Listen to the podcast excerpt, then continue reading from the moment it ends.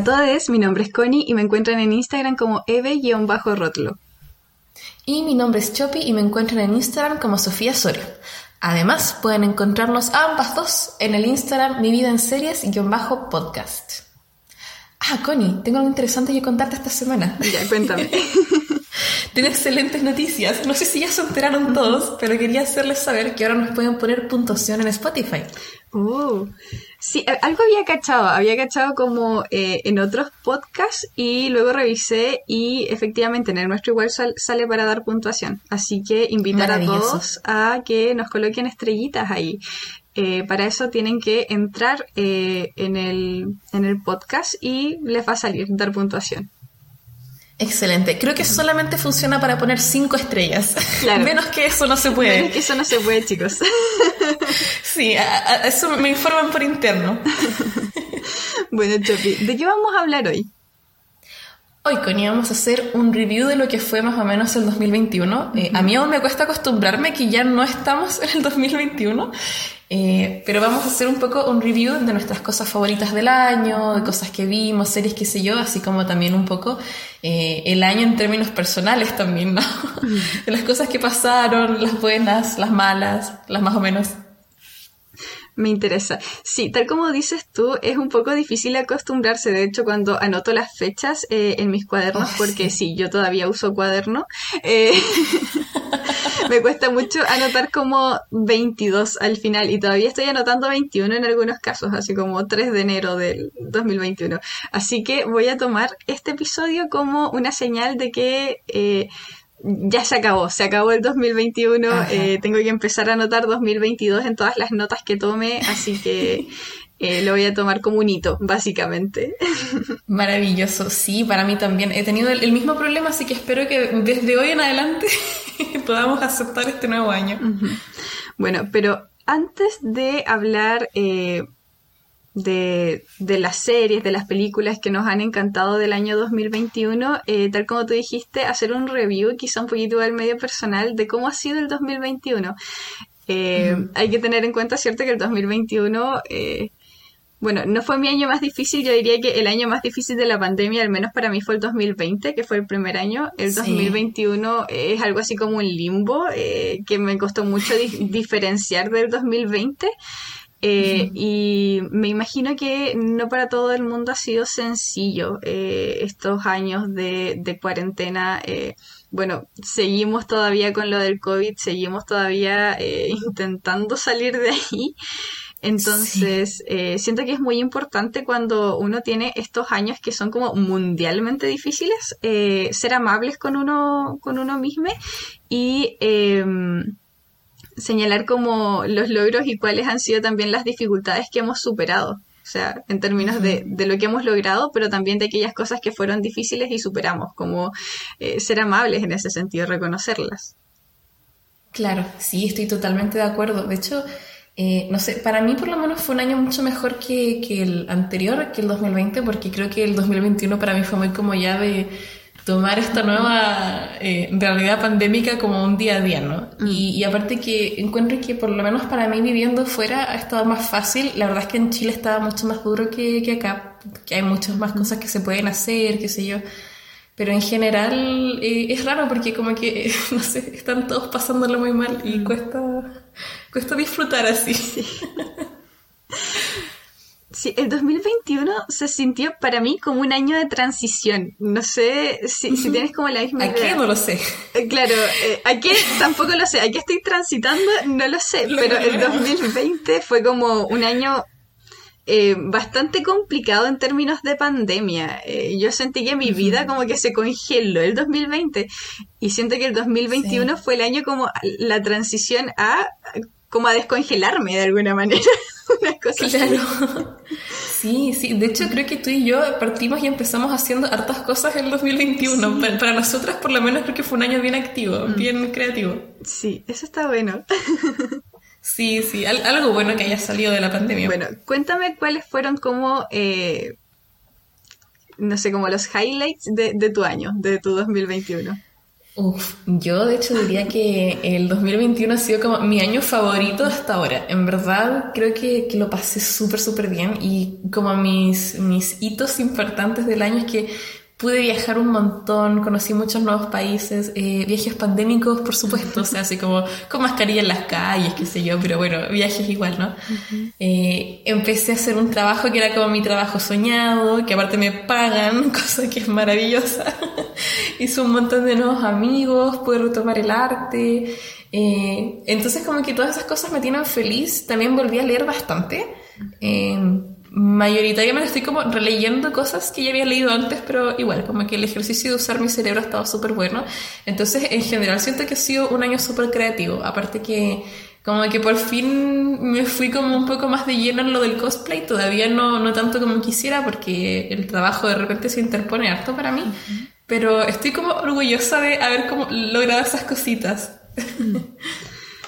Sí, me encanta que hayas mencionado eso como de viajes pandémicos porque eh, yo, yo, obviamente estaba consciente de tus viajes, entonces cuando veía las noticias y decían como cerraron las fronteras en, yo es como, por la cresta, la se va a atrapada.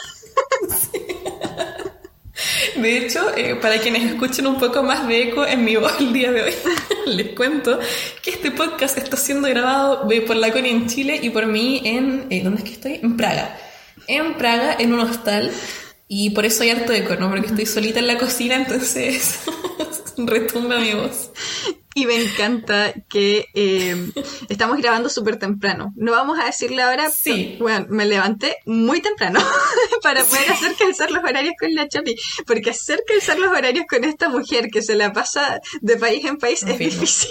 Es complicado. Sí, cuando estoy en mi casa en Alemania es mucho más fácil, pero no sé qué. Llevo ya dos semanas viajando fuera de mi casa, entonces está un poquito duro coincidir con el podcast. Afortunadamente vinieron como las vacaciones de Navidad y todo eso, pero ya pronto volveré a mi pieza sin eco, así que este debería ser el único post así dentro de una iglesia. dentro de una iglesia, me encanta.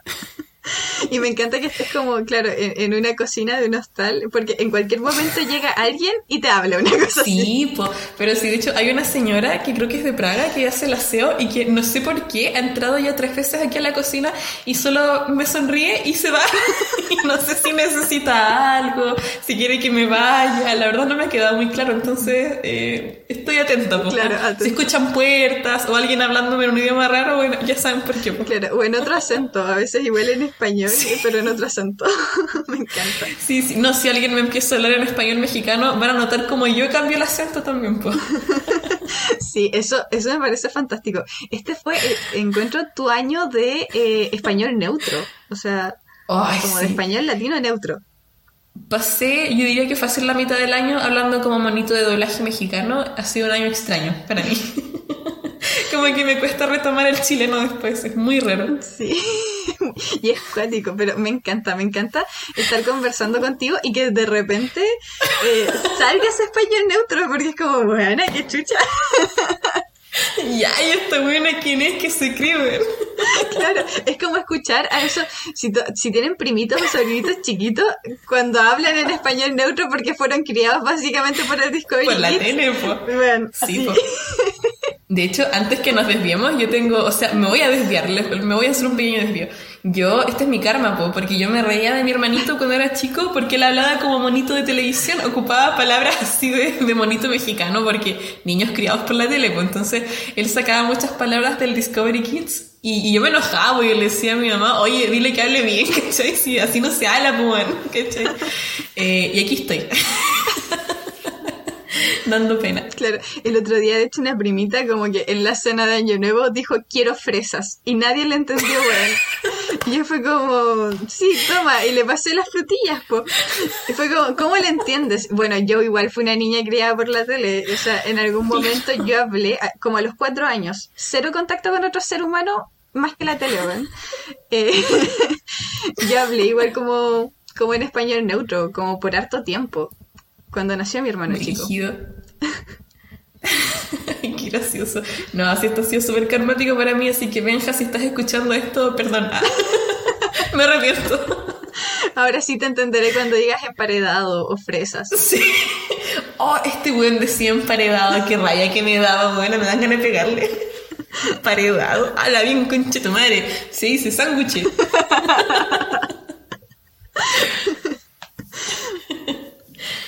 Bueno, y además de, eh, mi doblaje mexicano que he hecho este año, ¿cuáles han sido tus highlights de este año, Connie? Como highlights personales. Siento que los míos van a ser como mucho más humildes. bueno, claro, como la Chofi dice, eh, siempre nosotras comparábamos como cuál era la realidad allá en Europa y cuál era acá en Chile. Y para mí, eh, como algo muy importante fue poder volver al cine. Porque mm. Ah, yo veía así como la Chopi iba a estos cines como alternativos o cosas así, o, a teatros, y acá estaba todo absolutamente cerrado. Y, y este año eh, recién volvieron a abrir los cines y la primera película que vi en el cine fue Dune. Y la vi tres veces. Fui tres veces al cine a verla. La emoción, po. Sí, es que, ¿sabes qué? Por una parte era la película que me gustó, pero por otra parte era las ganas de ir al cine. El cine es un lugar que a mí me hace muy feliz, porque como yo he dicho varias veces, me encantan las películas, me encanta la tele, me encanta escapar de la realidad, básicamente. Eh, entiendo mejor la ficción que la vida real. Entonces, eh, mucho tiempo eh, viendo películas en, la tele, en Netflix o en algunos otros algunos otros streaming, pero eh, las ganas de volver al cine, tenía muchas, muchas ganas. Entonces, volver al cine es como mi primer punto alto así eh, en este año y haber ido con Dune. Eh, de hecho, estaba tan contenta que invitaba a todo el mundo al cine, como invité a mi pololo, después invité a mi papá, después invité a un amigo, todo para ir al cine. En una de esas cuantas idas al cine fue donde me enfermé de la guata, pero bueno, ese fue como el punto bajo de, este año. Una por otra, por claro.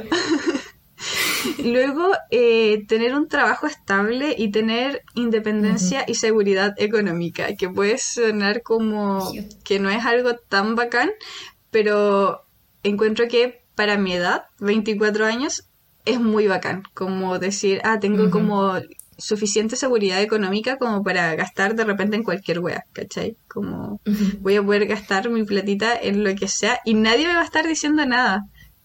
Porque estoy pagando todas mis deudas ya. Exactamente. Ser una mujer que no tiene deudas y que puede gastar como en, en lo que sea, o sea, en, maquillaje, en cosplay, en pelucas, y que nadie te diga ni una wea, me parece fantástico. Yo opino que no hay una demográfica más feliz que los veinteñeros sin hijos con trabajo estable, Siento que somos la demográfica más feliz del mundo. Cuando la gente habla de que no le gusta ser adulto, mm, entiendo a qué se refieren, pero la adultez ha sido mi época más feliz. Sí, estoy absolutamente de acuerdo, porque ahora puedo hacer todas las weas que quería hacer cuando era adolescente, po. Sí, de hecho, eh, una vez escuché a alguien decir, como en otro podcast, que la edad más feliz era en los 30, porque efectivamente eh, en un país como Chile la gente puede alcanzar la estabilidad económica a los 30 años recién, ¿cachai? Como que a los 30 años recién eres dueño de cosas actualmente. Entonces, siento que me adelanté un poquito a eso y, se siente bien. no les mentiré, se siente cool. Eh, otro pro es que volví al cosplay después de más o menos seis años. Así como había pasado mucho tiempo. Eh, empecé el cosplay como a los 16 y lo terminé a los 17 de forma súper traumática. No voy a hablar de ese trauma en este momento. me, cuesta, me cuesta abrir esa herida, incluso hasta ahora. Eh, y después de seis años dije así como, y, después de mucha terapia dije como, bueno, amo esto, eh, tengo que volver, ¿cachai? Y, y, fue como una decisión en terapia, fue como un compromiso que hice en terapia. Entonces, me encanta. Volví en secreto de primera.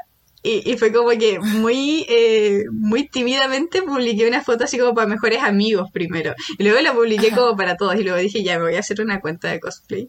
Así que sí, con todo nomás, bueno, pero fue como pasitos de bebé primero. Claro.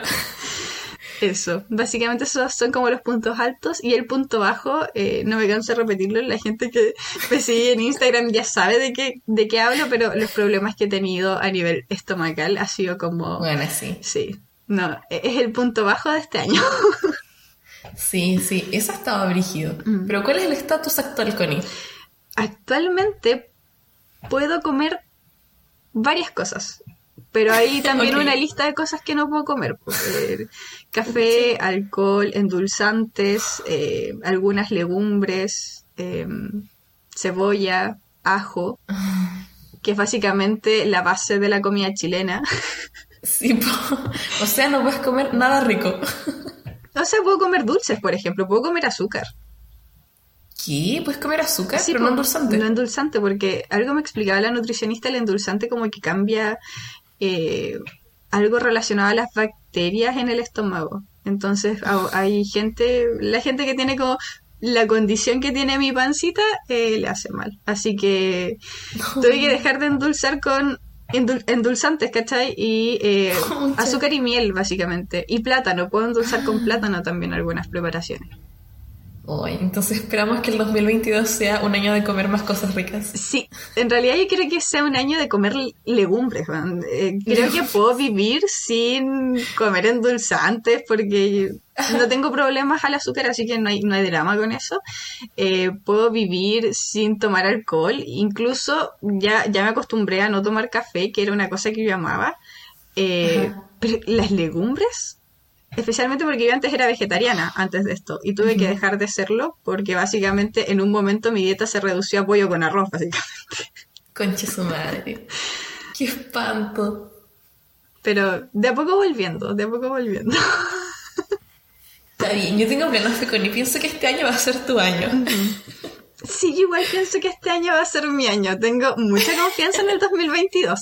Porque como dije, sentí que el 2021 transité algo. Y no sé a qué. Vamos a brillar. Pero siento que es algo Va a estar reluciente.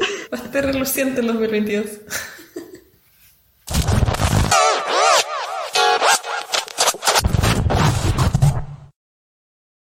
bueno, eh, además de eso, además de nuestro como overview personal de lo que fue el año, queríamos hablar de algunas cositas como libros, películas y series que, que nos acompañaron este año y que fueron como nuestros favoritos. Eh, así que nos gustaría partir con los libros. Eh, de hecho, opino que deberías partir tú, Connie, porque yo tengo un preámbulo que hacer después de mi libro. Así que cuéntanos cuál fue tu libro o libros favoritos de este año. Ya.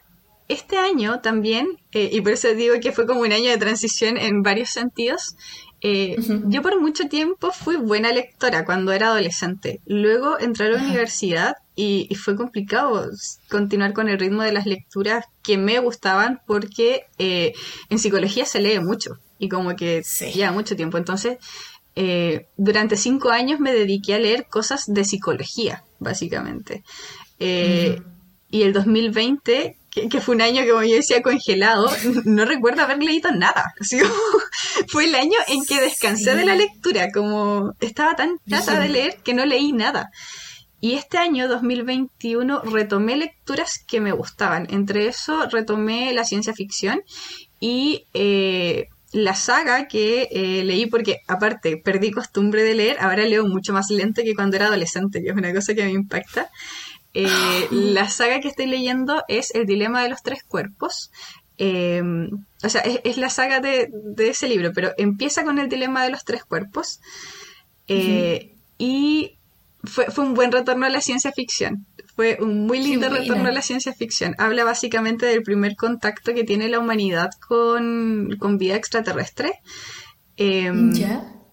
Y me encanta que los autores de ciencia ficción siempre son como o físicos o ingenieros o, señores como muy ñoños que básicamente eh, crean un mundo en base a la tecnología que estudian y, te la explican. Básicamente, eh, muchas veces la, lectura es una excusa para que ellos te muestren como las teorías que tienen sobre cómo funciona el mundo. Claro. Entonces, eh, es una lectura que recomiendo mucho. Es una lectura bastante política en algunos aspectos. Y eh, algo que me emociona mucho y uno de los motivos por los cuales me atrajo el libro y que de hecho se ha hecho bastante popular es porque se anunció que HBO en algún momento, o, no, en realidad Netflix me parece mucho, eh, podría hacerle serie al libro y lo va a hacer oh. eh, con los mismos directores de Juego de Tronos, lo cual puede ser una muy buena noticia o una muy oh. mala noticia porque porque siento que eh, es como una ruleta rusa ellos, o sea... Eh, Absolutamente. Hubo si uno piensa en Juego de Tronos, hubo temporadas muy buenas y hubo unas temporadas muy malas. El, meme del caballo, po. Ah, de cómo empezó y cómo terminó, literal. Entonces puede ser una muy buena noticia o una muy mala noticia. Eh, siempre hay dificultad cuando se, eh, se hacen series o películas relacionadas a libros de ciencia ficción. Siempre es como un... Es difícil. Yo creo que recién hasta ahora con Dune eh, se ha logrado hacer como buenas películas de, de ciencia ficción que, que, estén basadas en libros, como es, todo un tema.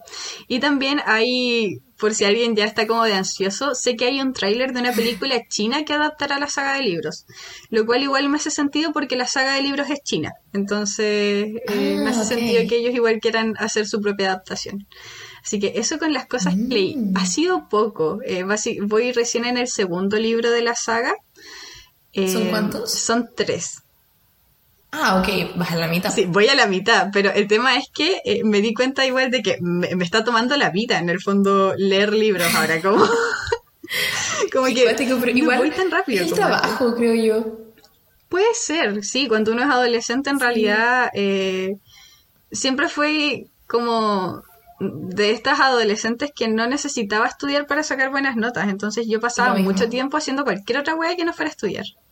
Sí, aparte que, no sé tú, pero yo cuando era adolescente vivía en la casa de mis papás, ¿cachai? Podía estar horas leyendo, mm. como, mamá, a la 11, ah, entonces no tenía que hacer ni una hueá, ¿cachai? Bueno, yo sí tenía que, hacer la 11, pero...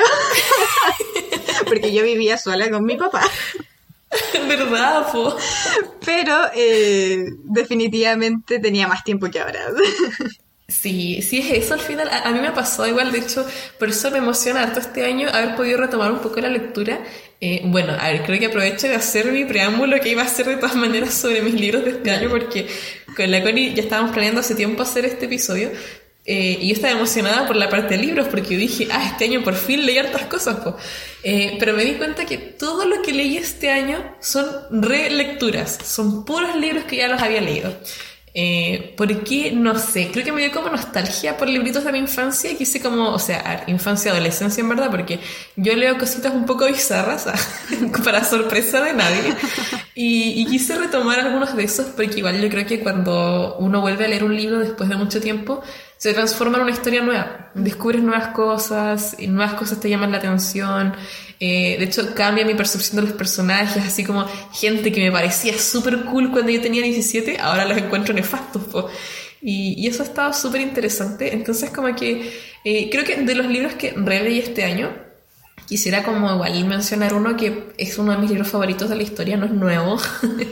Eh, es El extranjero de Albert Camus que es un libro que no me gusta contar de qué se trata, pero siempre que, que lo recomiendo lo vendo con la frase inicial del libro. Y es que el libro parte con la frase, si no me equivoco, eh, creo que mamá murió hoy.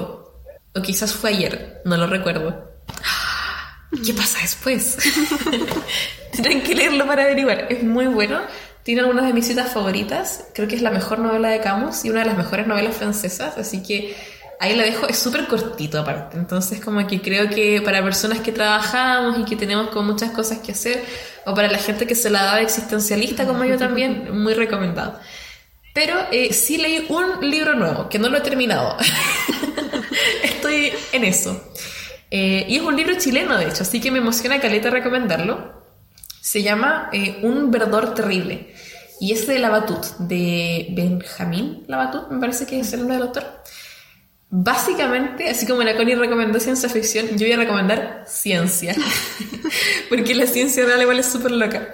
Eh, este libro me lo había recomendado mi hermana originalmente y me dijo que se trataba como de hechos reales de la ciencia y la verdad es que me había dado harta paja empezar a leerlo porque una ignorante, po. Ah, yo no soy la persona más científica del mundo, ya. No, no sé, yo, yo soy de esa gente que no sabe lo que tiene la vacuna, pues, ¿cachai? Entonces, como que no, no enganché con el tema de la ciencia, pero la verdad es que es un libro sumamente interesante, donde la Batut cuenta como de manera narrativa cosas que han pasado de verdad en la historia y que son tan increíbles y mágicas a veces, o, o coincidencias como terribles y trágicas, que pareciera como narraciones extraordinarias, pero son puras cosas de la realidad, pues desde la invención de ciertos colores en la pintura hasta cómo se inventaron como, como un judío inventó los químicos que después los nazis usaron para matar judíos. O sea, es un, libro realmente brillante. Eh, léanlo.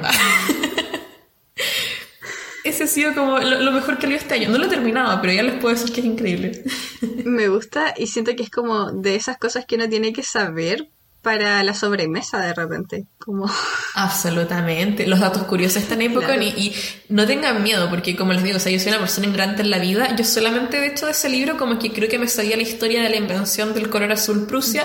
Es la única guay que sabía, porque yo pinto, entonces como que hice algunos datos random de pintura, pero de lo demás yo no tenía idea de nada y ha sido bacán enterarme como de cosas de la historia en este formato tan, tan cool y amigable. Pues. Y los datos curiosos para que le cuenten a sus parientes ahí en las Claro, cuando quieran cambiar el tema, cuando la conversación está muy tensa, ustedes dicen, ¿sabían que?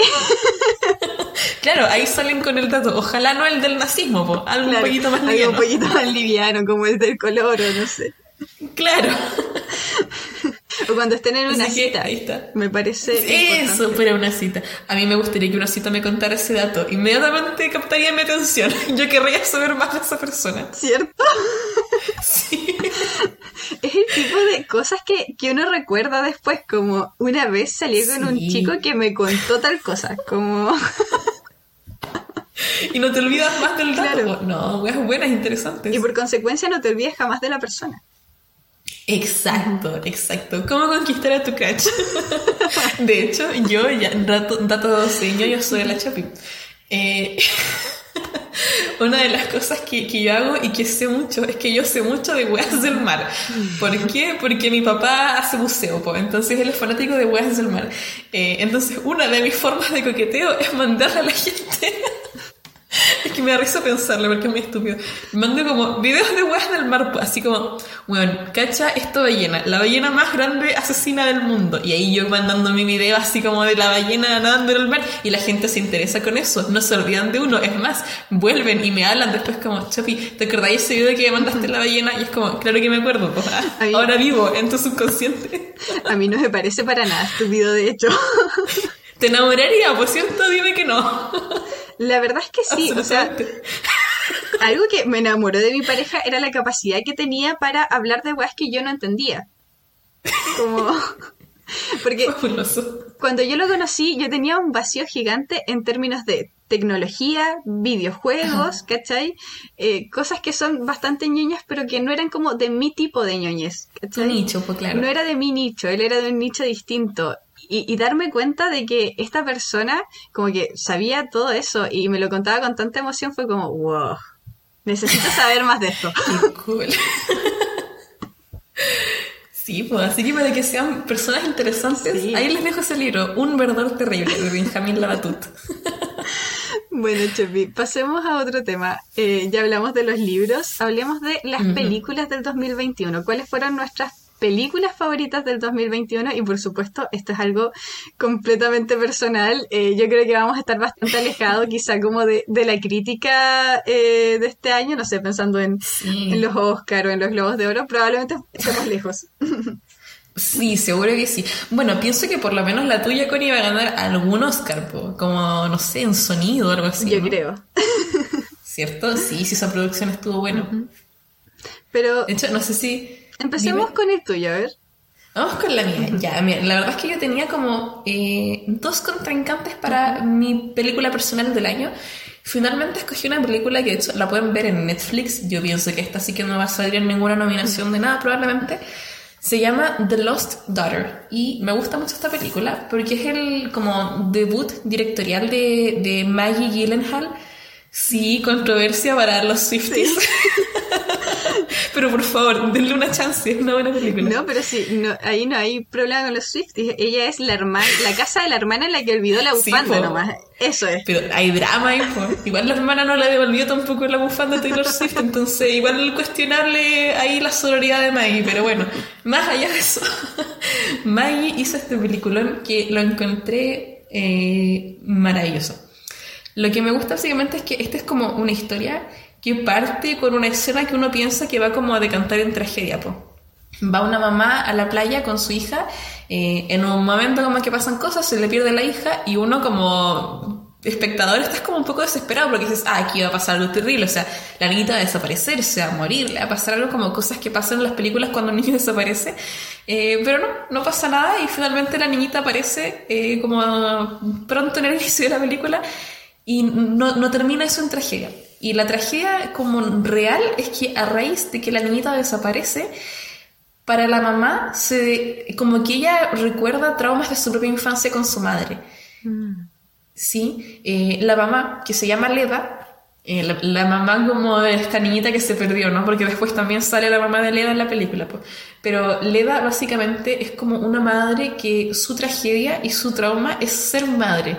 Entonces sentí que era una película que exploraba mucho como traumas del ser mujer, de las expectativas de la sociedad hacia las madres, lo encontré muy interesante y no quisiera como mucho, solo diría que, que, básicamente es eso, así como el trauma materno, el trauma femenino hecho película, e incluso para las personas que, que, no tenemos hijos y no pensamos tenerlos tampoco, igual es interesante porque creo que es un filme que critica mucho como el lugar en que las madres son puestas en sociedad mm. y todo lo que, lo que eso conlleva. Sí, es interesante ese tema y me atrevería a decir que eh, si bien no es un tema muy tocado, eh, hubo hartas producciones que tocaron el tema como de distintas maternidades, eh, que lo rozaron o directamente hablaron del tema. Eh, durante este año. Siento que eh, como que ahora hay más material para decir, mira, en realidad la maternidad no es esa cosa tan hermosa que nos muestran y que todo lo puede, ¿cierto? Como eh, si ya dijimos que el amor no puede con todo, la maternidad tampoco puede con todo. Entonces me parece bacán. Exacto. Sí, sí, no sé, e, es muy cierto y no sé, esta película me fascinó por eso, creo que igual muestra como mujeres fuertes que a la vez son vulnerables, no sé si me explico, porque creo que siempre que se intenta hacer un personaje de mujer fuerte o, un buen personaje femenino, es un hombre eh, con tetas, pues, es un hombre hecho mujer, así como, oh, es un poderosa y es fantástica, pero me gustó como ver mujeres que se sintieron reales, pues mujeres que, que, hacen lo mejor que pueden, que no todo les sale bien, que tienen traumas, que tienen heridas, que tienen como una lucha y que en definitiva dan lo mejor en su día a día, pues, sin ser perfectas ni superwoman. Entonces, eso me gustó, Caleta, por eso. Qué buena. Bueno, la mía no es sorpresa, o sea, yo ya dije que eh, tiene que ver igual con algo súper personal, que fue la película con la cual retorné al cine. Volví a ir al cine con Dune. Entonces, mi película favorita de este año es Dune, porque tiene tantas cosas y esto es algo demasiado personal, o sea, eh, como ya dije, a mí me gusta la ciencia ficción. Dune, el libro Dune, es el papá de la ciencia ficción en Estados Unidos. Entonces, todas las cosas que yo vi de chica relacionadas a la ciencia ficción, como Star Wars o Star Trek, tienen una relación con Dune, están relacionadas con Dune, son como sus hijos de alguna manera. Entonces, eh, el libro Dune, el principio es raro. Eh, Dune no es un libro que eh, cuando yo era niña fuera fácil de leer para mí. Creo que ahora de adulta es más sencillo para mí entender a qué se referían las primeras páginas, eh, por qué el libro está escrito de esta forma. Pero entiendo quizá la resistencia de mucha gente a leer el libro de Dune. Entonces que al fin esté como ahora en la pantalla grande y la gente pueda verla en el cine o ahora en el streaming del de, HBO o incluso pillarla pirata, eh, ya es como que digo, al fin como que el mundo puede hablar de las cosas que yo hablaba cuando chica, que para mí eh, es como, en realidad yo no era tan rara, en realidad eh, la gente si hubiese tenido acceso a esta película igual hubiese entendido por qué a mí me gustaba Doom cuando chica, porque aunque el libro fuera confuso yo me esforzaba tanto en leerlo, ¿cachai? como descubrir que hay más gente a la que le puede gustar la ciencia ficción, entonces este esta película significa mucho para mí este año, como, eh, como había dicho, como transitar a nuevas cosas, eh, también significa hablar con más gente sobre algo que me gusta y que cuando era niña me sentía súper sola eh, como con el tema. Entonces, estoy feliz con esa película. Si bien eh, yo no soy como fan de la ciencia ficción ni nada así, yo de ciencia ficción sé lo mismo que de ciencia ciencia, nada. Eh, una cosa que me ha gustado harto del fenómeno de, de Dune es que creo que, no sé, como que siento que como están estos actores eh, en la película, así como Timothy Chalamet, la Zendaya, ¿cachai? Un montón de niños eh, y adolescentes y gente joven que, que sigue a estas personas fue a ver la película, les gustó la película y salieron con el libro de las librerías. Pues. Y yo encuentro que cualquier cosa que te haga leer es una wea buena. Casi siempre. Sí, o sea, casi siempre, sí. Sí, eh, no, no, cultos, pues los cultos también venden libros, no, eso tampoco es tan cool. Pero cualquier cosa que te encante con la lectura suele ser buena. Claro, y una lectura como Dune, que, eh, sí, que siempre ha generado resistencia de repente en un público más joven. Que, Pero eh, yo pienso que es como esos libros que no subestiman al lector, Claro. Y, de ahí la resistencia también, porque igual estamos acostumbrados a leer como cosas que son súper explícitas, más simples, pero está bueno que Dune sea complejo en ese mm. sentido, porque que te invita a descubrir el mundo, pues no, no te lo entrega todo en bandeja. Sí. Sí, es bonito. Me gusta que eh, haya como una nueva generación que haya descubierto, que, que descubrió Dune este año. Ajá. Mm. Sí, eso era. Bueno, pasemos a hablar de series. Eh, este año encuentro que estuvo muy rico en series, como que hubo harta serie buena. De hecho, a mí me costó elegir mis favoritas y nuevamente mis favoritas son por temas súper personales. como cuando no. sí, la, mía igual es muy personal. De hecho, yo no sé si sea una opción popular. No sé, parto yo con mi serie con Dale, dale, dale. Voy. eh, creo que primero un preámbulo a mi serie es que creo que quizás la, la, que yo considero que es como la mejor objetivamente del año probablemente sea Squid Game, el juego del calamar. Encontré que fue brillante, genial, me morí de ansiedad viendo esa serie, es perfecta, es perfecta. Pero mi serie personal favorita del año es una que está en Netflix también y que se llama Midnight Mass. No sé si la hayas escuchado antes, Connie. No. No, ¿verdad? A mí me salió inmediatamente en Netflix porque Netflix me dijo, yo sé que a ti te va a esta weá, te tengo que echar. Y tenía toda la razón, pues. Eh, Midnight Mass, yo la, la, vi por un spoiler que me hicieron y el spoiler captó mi atención. Eh, así que les voy a hacer el mismo spoiler, que no arruinó la serie, pero sí captó la atención. lo leí porque había, o sea, lo, vi porque había un comentario en, alguna parte de internet que decía así como, claro, este cura encuentra eh, a un ser gigante con alas, chupa sangre, que tiene colmillos y dice, ah, un ángel. Y cuando yo leí eso, que ese era un comentario sobre esta serie, dije, ah, pues tengo que verlo, por supuesto. Por supuesto.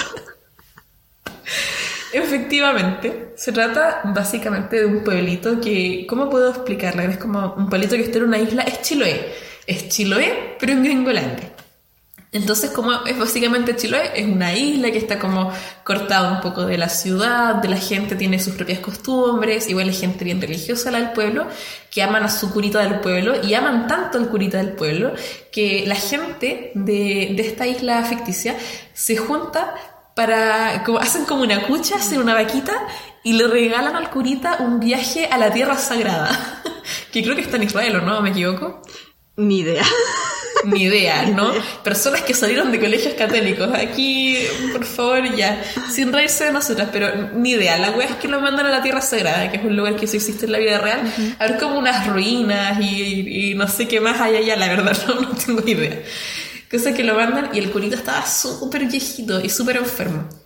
Eh, Además, se va viendo que retorna alguna gente al pueblo. Por ejemplo, el, hijo grande de una familia que estaba como en rehabilitación, aparentemente por alcohol, em, vuelve al pueblo a ver a sus papás. Los papás están como medio reticentes, igual a su llegada. Eh, hay una niñita del pueblo que no puede caminar. Eh, se va descubriendo después por qué. Entonces, son como distintos dramas también que se van mezclando de las personas del pueblo y que uno los empieza a conocer. ¿Dónde empieza a ponerse interesante la serie? Que el curita va a la tierra sagrada, ¿cierto? Pero no vuelve. No vuelve a, Chiloé. en vez del curita viejito, que la gente había mandado con todo su esfuerzo, llega un hueón joven, eh, un poquito estupendo también, y, dice, ahora yo voy a ser el, cura del pueblo por un tiempo porque el padre, no sé cuántito, ya se me olvidó el nombre del personaje, pero el padre eh, se enfermó en el viaje a la Tierra Sagrada y está como en tierra, o sea, como que él explica, ya, como supongamos que estamos en Chiloé, él dice, así que el curito se está recuperando en Puerto Montt y cuando esté mejor va a volver a Chiloé. Y la gente queda como, ah, ya, pues, será, pues, o sea, ¿qué más van a hacer? Entonces ellos empiezan a ir a misa con este nuevo cura. Y el nuevo cura es un hit, pues, es fantástico, o sea, conoce súper bien a la gente del pueblo, eh, sabe lo que cada uno necesita, así, eh, es, brillante, pues. Y empieza a tener buena asistencia a la iglesia, qué sé yo, empieza a ayudar. Em, pero en un momento la weá se torna de otro color cuando el curita empieza a hacer milagros en el pueblo reales milagros, pues así como la niñita que te comenté que estaba inválida, ahora puede caminar. Y lo hace como frente a los ojos de toda la gente del pueblo. Y la gente, por supuesto, que queda como, ah, ¿qué? Porque impactante, pues ¿Tú, ¿tú qué pensarías, pues, cuando si estuvieras en misa y de repente el curita cura a la niña inválida del pueblo frente a tus ojos? Milagro. Impactante, Vuelvo a creer en Dios. Milagro, por supuesto. Yo ahí empecé a ir a la iglesia, me convierto, pues. Entonces es lo mismo que le pasa a la gente del pueblo y empiezan a ir en masa a la iglesia, pues, o sea, esa pequeña iglesia de pueblo llena, pero hasta ya más no dar. Mm. ¿Por qué me gusta tanto esta serie? Porque encuentro que la trama es súper intrigante y en cada episodio es una serie que avanza rápido, de hecho es cortita, eh, pero en cada episodio te van revelando como una nueva porción de historia con una nueva porción de secretos también. Eh, hasta que llega un momento en que te cuentan como toda la verdad de lo que sucedió efectivamente en el viaje que el curito original hizo a la Tierra Sagrada, te cuentan de dónde viene este nuevo cura, quién es, eh, te cuentan por qué el cura puede hacer estos milagros, y, y, realmente la weá se va por una ruta que, que uno de repente no espera. Pero está muy bien hecha, tiene súper buenos actores. De hecho, para la gente que le gusta como las series de terror como a mí y que quizás vieron Hill House, van a ver algunas caras conocidas. Están como la, una de mis hermanas favoritas de la serie Hill House Saley. Así que nada, excelentes actores, excelente trama, excelente final. Porque es una serie, Connie, que no tiene miedo de dejarla cagar no tiene miedo de, deshacerse de tus personajes favoritos, de dejar la zorra, de no, sí, de verdad que el último capítulo como que uno dice, ya, ¿qué más puede pasar? Ya pasó todo. Está buenísimo, así que ahí la dejo. Midnight Mass. Me encanta como recomendación igual. Y además que a mí me encantan las series que transcurren en pueblos chicos. No solo porque vengo de un pueblo chico, sino porque súper egocéntrica siempre. grande. Sí, pues sí, totalmente. Sí, tal como tú dices, pueblo chico, infierno grande. Eh, de hecho, mi eh, iba a decir recomendación. bueno, la serie, eh, yo elegí dos, porque no pude decidirme entre entre ellas. Porque en realidad todas las series que, que me gustaron este año fueron súper distintas entre sí, entonces como que no podía compararlas. Em, y una de las series que me gustó mucho este año, pero que sí estuvo eh, e, en premios, por así decirlo, que sí eh, ganó algunos premios, fue Mare of Easttown. Eh, no podría decir la traducción porque nunca la pillé con, la traducción en español, pero básicamente sería Mare de Easttown, o sea, es una señora de cierta ciudad, ¿ya? y em, como les dije, me gustan mucho las series que transcurren en pueblos chiquitos pero otra cosa que me gusta mucho son las series de detectives en pueblos chiquitos. Qué mejor. Y una de mis series favoritas, así, de la vida es True Detective. Pero True Detective tiene algo que a mí no me gusta y no sé si eh, cuando viste la primera temporada de True Detective te, diste cuenta lo que pasa con los personajes femeninos en esa, en esa serie. O sea, es potente. Es, fuerte, ¿cierto? Es como es cuático darte cuenta que una serie que es tan buena que, que, básicamente tanto la primera como la tercera temporada, que son las temporadas bacanes, se tratan de hombres que están quebrados, básicamente, ¿cierto? Como hombres rotos. Entonces, ¿qué hacen los personajes femeninos en estas series de hombres rotos y vulnerables? Están al servicio de los hombres. Y, y no solo, y sexualmente, ¿cierto? Como que siempre están al servicio de este personaje eh, masculino y siempre son básicamente objetos bonitos y de deseo sexual en, esta serie de True Detective. Eh, en la segunda temporada, que no es tan buena, no pasa eso. Eh, o sea, pasa menos, porque ahí hay una protagonista que es mujer. Pero el tema es que sigue pasando. el hilo que conduce a todo esto recomiendo True Detective, pero mírenlo con, altura de mira, mírenlo y, piensen en este que dijimos de los personajes femeninos. Bueno, la cosa es que este año HBO también eh, eh, publicó esta serie que se llama Mare of Easttown, que también es de detectives, pero la diferencia es que aquí es una detective. Es eh, Mer, que es una mujer que ya está en sus 40, como pasando sus 50. La actriz que interpreta a la protagonista es Kate Winslet, eh, no sé muy bien cómo se pronuncia su, eh, apellido, la de Titanic. También conocida como la de Titanic. También conocida como Rose de Titanic.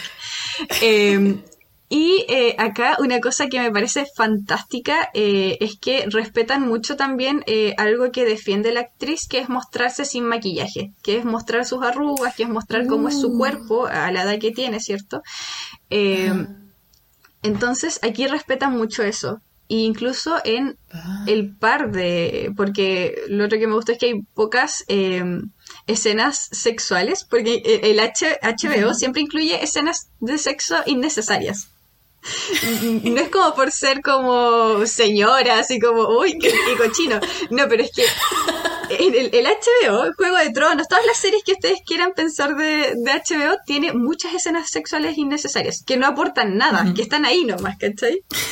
Entonces, en esta eh, siento que no pasa eso y en las pocas escenas que hay como de sexo, eh, respetan mucho esta idea que tiene eh, Kate Winslet de mostrar su cuerpo tal cual es, es decir, como no me graben de mi mejor ángulo, sino que presenten el cuerpo de una mujer de 40 años en el fondo, ¿cachai? Claro. Em, entonces, de, de, qué va esta serie? Como dije, es de detectives, trata de una detective tratando de resolver un femicidio que eh, la forma en la que trata también esta serie el femicidio eh, es otra cosa que, me gustó porque siempre en estas series de detectives como que ocurre el crimen y eh, es eso, ¿cierto? Es el crimen que hay que resolver. Acá, en cambio, es un pueblo chico en donde todo el mundo se conoce. Para la gente que es fresiana o es de pueblos mm. chiquititos, uno sabe, por ejemplo, quién es la hija del Paco, ¿cachai? Como quiénes son los hijos del Paco, quién es el hijo del panadero, ¿cachai? O de tal negocio. Entonces, la gracia que tiene esto es que la detective conoce a la persona que falleció, porque es... Eh, algo muy de pueblo chico, porque es como la sobrina de su mejor amiga, por ejemplo. Y además de eso, es como la hija eh, de, un cuñado, ¿cachai? E, es como, entonces e, ella conoce a esta, a esta chica y por eso la forma en la que se trata el femicidio es como súper respetuosa. O sea, tú de alguna forma igual conoces a la chica que falleció. Eh, no es solamente un cuerpo que encontraron, es una chica que tenía una vida, es una chica que hizo su vida en el pueblo. Em, y también la presentación de eh, algo que tú habías mencionado con la película que, habías eh, mencionado anteriormente, el cómo se trata la maternidad en esta serie. Porque Mer es una mujer de 40 años que eh, tiene hijos y además es abuela, ¿ya? Porque oh. uno de sus hijos fue papá muy joven, ¿ya? Entonces está como todo este trato de ya, cómo se imagina uno a las abuelas y a las mamás, ¿cachai? Como personas muy tiernas, como... Pero ella no es tierna, pues sí es una detective, ella es paca, básicamente, ¿cachai? Absolutamente. Entonces es una, es como muy chora, eh, le cuesta entablar como conversaciones con sus hijos. No es una mala mamá, pero tampoco es esa mamá idealizada que nos han mostrado otras series. Entonces, eh, esa maternidad se siente muy genuina porque es una maternidad que pienso que yo podría tener en algún momento. O sea, yo, una persona que no quiere tener hijos. Si llegase a ser mamá, así me imagino, ¿cachai? Como en ese, en ese toque, así como tratando de hacer lo mejor posible, pero fracasando, básicamente. Porque ella no es una mala mujer, una mala mamá. Claro. Básicamente como las madres que tuvo uno también, eh, como... Por supuesto, como mujeres reales, con conflictos que no solamente existen para ser madres, sino que además son mujeres. Claro. Claro, son mujeres, tienen sus problemas en el trabajo, tienen sus problemas amorosos, eh, en el caso de ser una mamá separada, como lo es Mer. Eh, tiene problemas con su ex esposo, eh, que hay una relación súper interesante igual en cómo tratan este divorcio. Y claro, como es un pueblo chico, básicamente ella conoce a la mujer con la cual se fue su esposo, viven muy cerca, tiene, tiene que tener una relación todavía con este hombre porque es el papá de sus hijos. Hay ahí un trauma relacionado a uno de sus hijos que es súper brígido y la forma en la que tratan... Eh, ese trauma igual me parece interesante porque no hay nada idealizado en esta serie. Así que eh, es una buena serie de detectives, pero también es una buena serie para analizar el papel de la maternidad. Eh, salen distintas madres, todas son distintas, todas las mujeres que están ahí mm, son distintas y todas se sienten súper reales, como personas de tu pueblo que tú podrías conocer. O sea, esa, la mamá de Mer es como mi abuela, básicamente, ¿cachai? Como yo la veo y la forma en la que actúa es como la forma en la que actúan mis abuelas, no es como una viejita estereotipada, sino que Exacto. es una señora que tiene amigas, ¿cachai? Que eh, no vive para ser abuela, sino que tiene otros conflictos aparte relacionados, no sé, a a, las relaciones que tiene con las otras señoras, a su trabajo, etcétera. Entonces, me gusta mucho. Me encanta eso, porque sabes que ahora que lo mencionas, siento que es algo que me pasa muy a menudo cuando veo eh, películas o series o incluso libros protagonizados por hombres, porque siento que a veces esos personajes están muy bien hechos. Puedo imaginar a esos hombres en la vida real, los conozco, eh, sé que existen, pero no me pasa tan seguido con los personajes mujeres que creo que tienen como características más limitadas, pues, ¿cachai? Como eh, características que las mujeres pueden tener, por supuesto, pero es como que son solo esa pura arista y se termina el personaje, así como esta mujer es solo dura, esta mujer es solo amable, esta mujer es solo una abuelita, esta mujer es... Entonces como que te categorizan así, pero no crean como personajes generalmente que son complejos, porque tienen tienen drama, tienen vida, tienen talentos, tienen fracasos, entonces me gusta mucho lo que cuentas. Y de hecho, eh, estoy empezando a pensar, Connie, que este fue el año de las madres, la verdad, en el entretenimiento. Así como por completo, porque me hiciste pensar en otra serie que vi este año.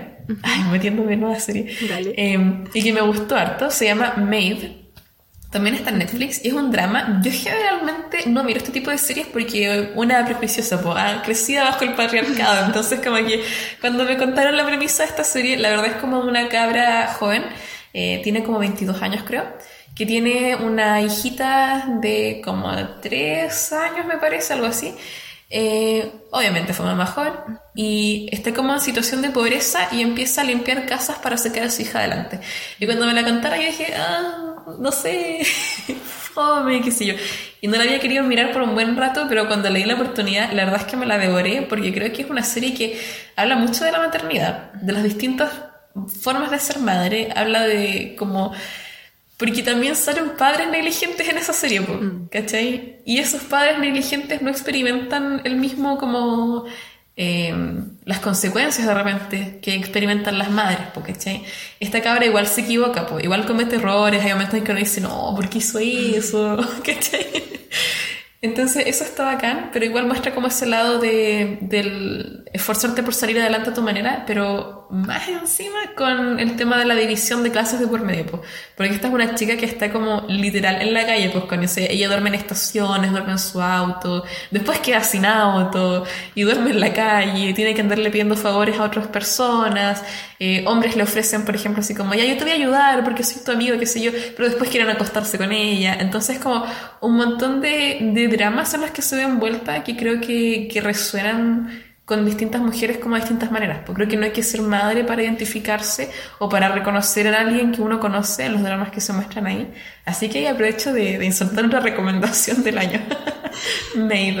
Sí, me gusta mucho eh, eso que mencionaste, especialmente de cómo uno de repente relaciona a los personajes a gente que conoce. Como que cuando uno ve personajes masculinos así como complejos o, o medios quebrados, como eh, emocionalmente rotos, ¿cachai? Uno aparte de sentir admiración de alguna manera, de, muy de enamorarse, de enamorarse eh, como que logra ver eh, esos, esos perfiles en otras personas que uno conoce como en hombres que ha conocido. Y, con las mujeres no es lo mismo, porque si una mujer es como fuerte de repente en algunas películas, es como solo eso. Y como que no tiene ni un otro rasgo que uno pueda, con el que uno pueda empatizar. No, pues una buena perfecta, pues esa buena que, que se depila depilada y que más encima sale a combatir el mundo y no tiene ni un, no tiene ni un problema, pues, ¿cachai? Su problema es si de, vencer al malo hoy día en la mañana o más roto en la noche, pues, ¿cachai? Claro. Entonces es difícil. En cambio, Mert, por ejemplo, me recuerda mucho, y cuando veía la serie me recordaba mucho a una tía que tengo. ¿Cachai? Eh, y es como que me hizo empatizar mucho más con esa tía, como de... Eh, mm puta que lata, ¿cachai? Como eh, tener que ser el sostén de tu familia y que más encima te estén criticando la maternidad, como... Como que es una mujer que tiene que cumplir en tantos lados que obviamente va a ser negligente en algunos aspectos, ¿cachai? Exacto. Y, no es como que sus hijos tengan que decir como, ah, ya, es como, perdona a mi mamá por sus negligencias, pero como que de alguna forma te, te, posiciona en decir, es que no hubo otra forma, ¿cachai? Lo hizo lo mejor que pudo. Eh. Claro, o sea, yo creo que ese tipo de cosas y ese tipo de representaciones en el entretenimiento permiten como ver todas las aristas de la situación y que, y que eso no significa que las personas que estaban involucradas no te hayan hecho daño, por ejemplo, o no hayan hecho mal las cosas, porque puede ser que sí, pero el, comprender el por qué de repente esas cosas pueden pasar, creo que igual ayuda como a uno mismo librarse un poco como del rencor y de la rabia como que pueden generar esas cosas, ¿no? O no sé, creo, creo que hace como, creo que hace bien. Y por eso me parece que la representación en general de, de, los distintos tipos de vida, de los distintos tipos de personas en el entretenimiento es tan vital porque a veces es la única manera que tenemos como de conocer esas realidades, pues si no, no podríamos. Claro. Y teniendo en cuenta de que eh, la maternidad, por así decirlo, eh, es algo que nos toca a todos porque aunque no seamos madres, tuvimos mamá. ¿Cachai? Exacto. Y, y la presencia o ausencia de alguien que haya eh, maternado, por así decirlo, en nuestra vida, eh, es clave de repente en los conflictos que tenemos y que arrastramos de repente por toda la vida. Y llegar a, ver una serie que representa quizá a una madre, incluso si es una madre negligente, ¿cachai? Y, tú tuviste quizá una madre negligente, te da a entender como, ah, ya, por esto de repente pasan las cosas, como por eso quizá mi mamá no se puede hacer cargo de mí en algunos casos, ¿cachai? Por eso mi mamá eh, actúa de esta forma. Exacto. Excelentes recomendaciones, Connie. Y tenías otra más, ¿no? Sí, porque este año como yo miré mucha tele también, ya, como todos los años. Entonces, eh, no sabía cuál elegir porque han sido como tan distintas eh, y, quizás esto es como sorpresivo porque yo no juego LOL y yo creo que mucha gente que se hizo fan de esta serie tampoco juega LOL que es, eh, ya deben adivinar, eh, Arcane o no sé si se pronuncia Arcane no sé, sé que viene de la palabra arcanas que es como básicamente las tiradas de, del tarot me imagino que de ahí viene. Yo, yo pienso lo mismo. Bueno eh, me gustó mucho, mucho esta serie, eh, no solamente por el tema que trata, sino porque también la animación es muy, muy bonita.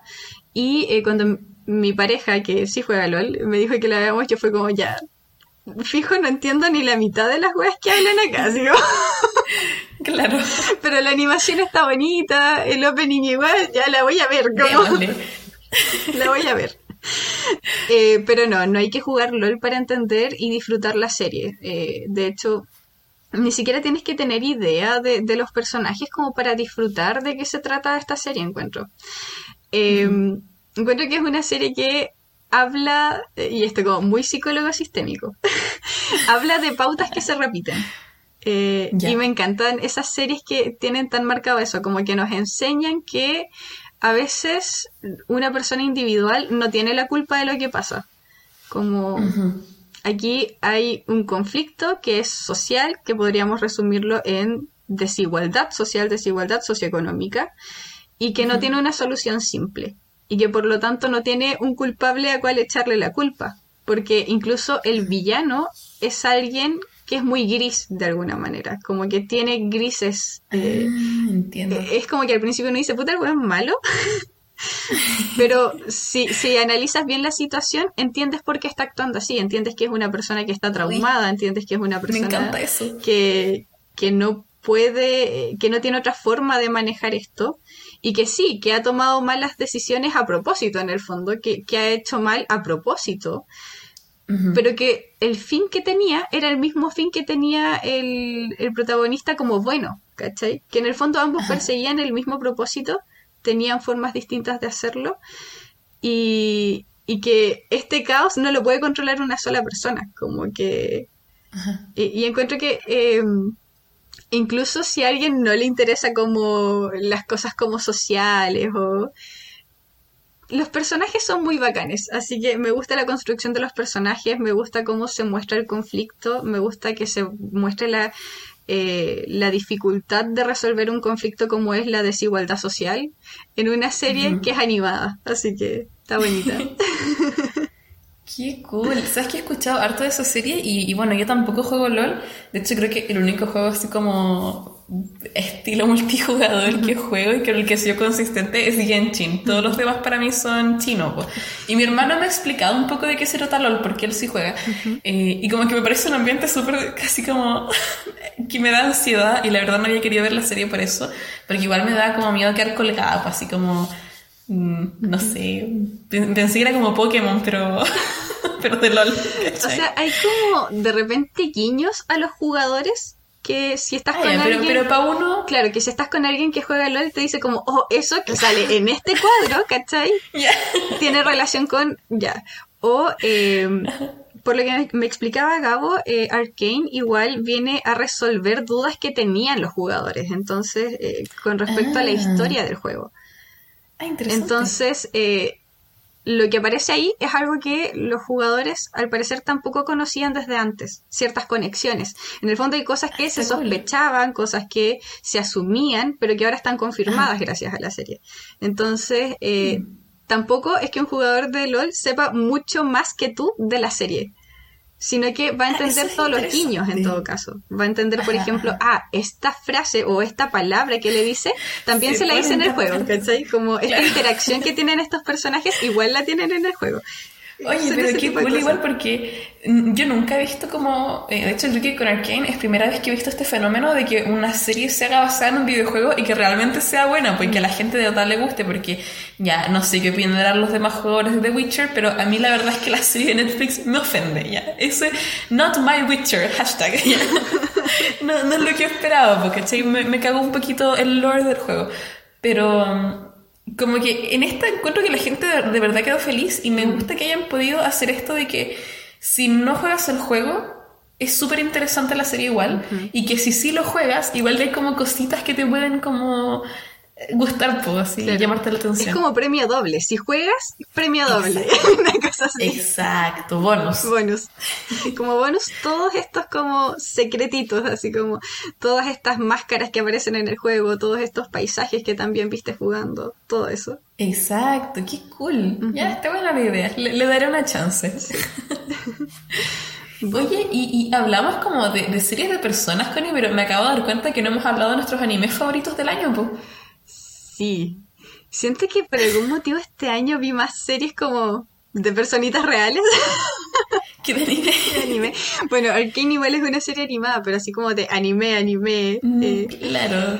de eh, real anime de japonés. Real anime japonés. Eh, creo que, al menos en mi caso, no sé tú, la serie que más me gustó fue la cuarta temporada de Shingeki. Es que fue la que, mm. la que más ilusión me causaba también. Entonces, cumplió mis expectativas, en el fondo que igual eran expectativas altas y, y, por eso creo que de anime sería la cuarta temporada de Shingeki no Kyojin. No sé tú si tienes algún anime que te haya gustado mucho el 2021. Eh, también me gustó mucho la cuarta temporada de Shingeki, creo que fue excelente y de que sí, pues estamos todos esperando la siguiente, ¿no? Sí, estuvo, terminó muy bien. Creo sí que mm, tengo como dos animes que fueron mis, favoritos del año. Em, creo que partiendo quizás por el, más light, me gustó mucho Tokyo Revengers. La verdad es que creo que es primera vez que veo un anime o un pedazo de media en general, porque igual lo he visto en películas antes, qué sé yo, que trata viajes en el tiempo de una manera que genuinamente me interesó caleta, porque la verdad es que yo estaba cansada como de las máquinas al viaje del tiempo o de explicaciones como súper tontas. La verdad encuentro que Tokyo Revengers tiene como una ciencia súper simple donde no hay ciencia. Básicamente. Básicamente. Y, me llama mucho como la atención en la trama de, de, las pandillas, me gusta como el esfuerzo que está haciendo el protagonista, como me gusta su lucha en la serie, entonces como que encontré que tenía de todo, tenía entretenimiento, tenía peleas, tenía personajes bonitos, todo lo que le puedo pedir a un anime moderno. Así que eso me gustó caleta. Eh, quizás mi, mi favorita del año sí, que también salió este 2021, no sé si la he recomendado en el pasado, pero si es que no lo he hecho, eh, consideren esta como mi recomendación al final. Em, es un anime que se llama To Your Eternity. No sé si lo escuchaste este año, Connie. Lo escuché y todavía no lo veo. Uy, te va a gustar, te va a gustar, pero es un poquito tristón, si doy mi advertencia desde ya. Em, básicamente To Your Eternity se trata de un espíritu incorpóreo que se llama Fushi y que llega como está en la tierra y que va tomando como el cuerpo de distintas cositas como que se mete dentro de los cuerpos y va experimentando y conociendo la vida y como aprendiendo desde cero a través del cuerpo en el que se encuentra. Entonces, por ejemplo, parte siendo literalmente una piedra. Pasan cosas y de la piedra pasa a un lobo. Eh, y ahí es donde empieza como realmente la serie porque cuando pasa a este cuerpo del lobo, conoce a un niño eh, y el niño piensa, lo confunde, a un niño que llega como en la Antártida, no sé, como en un lugar de nieve, ¿caché? Entonces el niño ve a este lobo y dice, ah, es mi, mi perro lobo, no sé, Pedrito. Entonces el niño confunde a Fushi con su perro y lo empieza como a, a cuidar. Y ahí Fushi empieza a experimentar el, el, mundo a través de la amistad con el niño, aprende cositas de él, ¿cachai? Eh, pasan tragedias entre medio y él va cambiando constantemente de un cuerpo al otro y como viviendo una vida distinta cada vez que, que hace ese salto. Eh, y realmente creo que es una serie que vale mucho, mucho la pena verla. Creo que es como no solo la mejor serie que viene el año, sino que una de las mejores series de anime que he visto como en, un buen rato. Como que desde que vi Dororo no veía un, un anime tan bueno. Mm. Así que me gustó muchísimo y lo dejo mega recomendado. Bueno, hablando de series y de películas, eh, yo generalmente me enamoro de los personajes de, las series y las películas, como que ya me gusta la historia, pero también me gusta cómo me presentan los personajes, como que si, la historia es buena, ya bacán, pero si la historia es buena y los personajes son bacanes, me gusta. Entonces me gustaría que habláramos de nuestros personajes femeninos favoritos del 2021. Chopi, adelante. Bueno, creo que eh, uno de mis personajes favoritos, que igual lo mencioné un poco, fue Leda de, The Lost Daughter, la película. Principalmente por esto, porque es una mujer súper vulnerable, que está como con todas sus heridas abiertas al mundo y como súper expuesta. Eh, la verdad, me llamó mucho la atención este tipo de personaje porque no sé, ya hay, simbolismo súper explícito. O sea, Leda tiene como una literal herida, una literal cicatriz en su cuerpo y que dentro de la película como uno de los conflictos principales es averiguar qué le pasó, qué le causó esa cicatriz. Y, y siento que ese simbolismo que le pusieron al personaje es como algo que, que permea el personaje completo, como que es una mujer llena de, de maletas que va cargando en definitiva y que a lo largo de la película se va permitiendo entrar en esos traumas y descubrir más de sí misma. Y como que me gustó mucho por eso porque son pocas las veces que he podido ver como mujeres imperfectas en la pantalla que, que de verdad como que tengan una historia que resuene conmigo así que ella me gustó muchísimo Igual yo no puedo no, mencionar a, eh, ay, quizás voy a decirlo mal porque soy una persona ignorante, pero una de mis mujeres favoritas del año fue Sae Biok de, de El Juego del Calamar, la chica principal. Ya, la amo, la amo porque es perfecta. a ella la amo por las razones opuestas. a ella la amo porque es un ser perfecto, esto de que quiero ser en la vida. No, y, y es como una persona fuerte y una de las cosas que me gusta mucho de ese personaje es que mm, como que pone a su familia primero, la familia es muy importante y como que yo pude empatizar mucho con, con su lucha y con su afán, porque siendo también una hermana mayor, ya, pero mi hermano es grande, sí, pues ya, no, no, es pequeñito como el de la serie, pero igual como que me despertó esa sensación así de, yo haría todas esas cosas mm. por mi hermano, pues, ¿cachai? Si estuviéramos solo los dos, entonces para mí fue bueno y fue importante verla, como que me sentí y sentí que ella era como la versión bacán mía, po. Ese es como igual el mal de las hermanas mayores, o sea, los jóvenes ya son grandes, ¿cachai? Como ya van a entrar a la universidad, pero ahí uno protegiéndolas como si fueran chiquitos. Así es, po, así es. Yo iría a juegos mortales por el hueón, pues ya está viejo, po, claro. En volana lo necesita, pero ahí uno creyéndose el cuento. sí. Absolutamente complejo de hermana mayor. bueno. ¿Y los tuyos, Connie? Yo igual voy a mencionar a dos. Eh, son de las series que mencioné como mis series favoritas. El primero es Mer, por todo lo que ya comenté, todo lo que representa en términos de maternidad y feminidad también, como esta idea de que eh, hay personajes que, como ya, mujeres que son femeninas o masculinas. Ya, Mer en el fondo siento que rompe, rompió eso conmigo como no es un personaje que sea como muy femenino o muy masculino, es un personaje que en situaciones tiene que ser masculino y en otras situaciones tiene que ser femenino. Y me sentí súper identificada con eso igual, como que me di cuenta, eh, porque siempre he tenido ese conflicto, cuando era, por ejemplo, adolescente, eh, yo, yo me sentía muy masculina eh, porque mi cuerpo era más parecido al de un niño que al de una niña de repente, ¿cachai? Como eh, era muy flaca, era muy plana, entonces pelo corto, eh, a veces me confundía con un hombre, ¿cachai? un hombre bonito, por supuesto. Por supuesto. un hombre muy bonito. y en parte eso me gustaba igual, pero a medida que fui creciendo y fui teniendo cuerpo de mujer, eh, igual como que fue un conflicto para mí. Así como soy femenina, soy masculina. Y siento que Mer viene a responderme eso. Como en ciertas situaciones ella es muy masculina, especialmente con lo que está relacionado a su trabajo. Y en lo eh, amoroso, ella es muy femenina.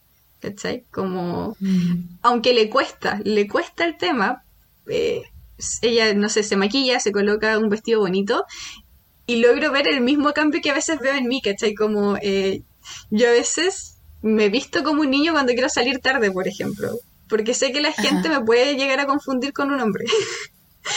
si, si, me visto de cierta forma, ¿cachai?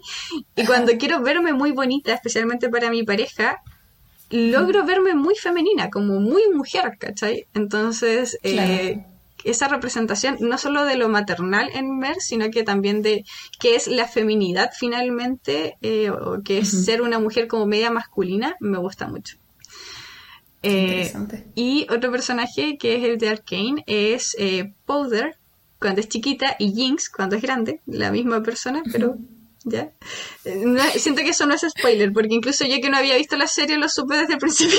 Sí, sí creo que estamos bien. ¿Cierto? Aparte, con cantidad de TikToks mostrando como ya. no importa.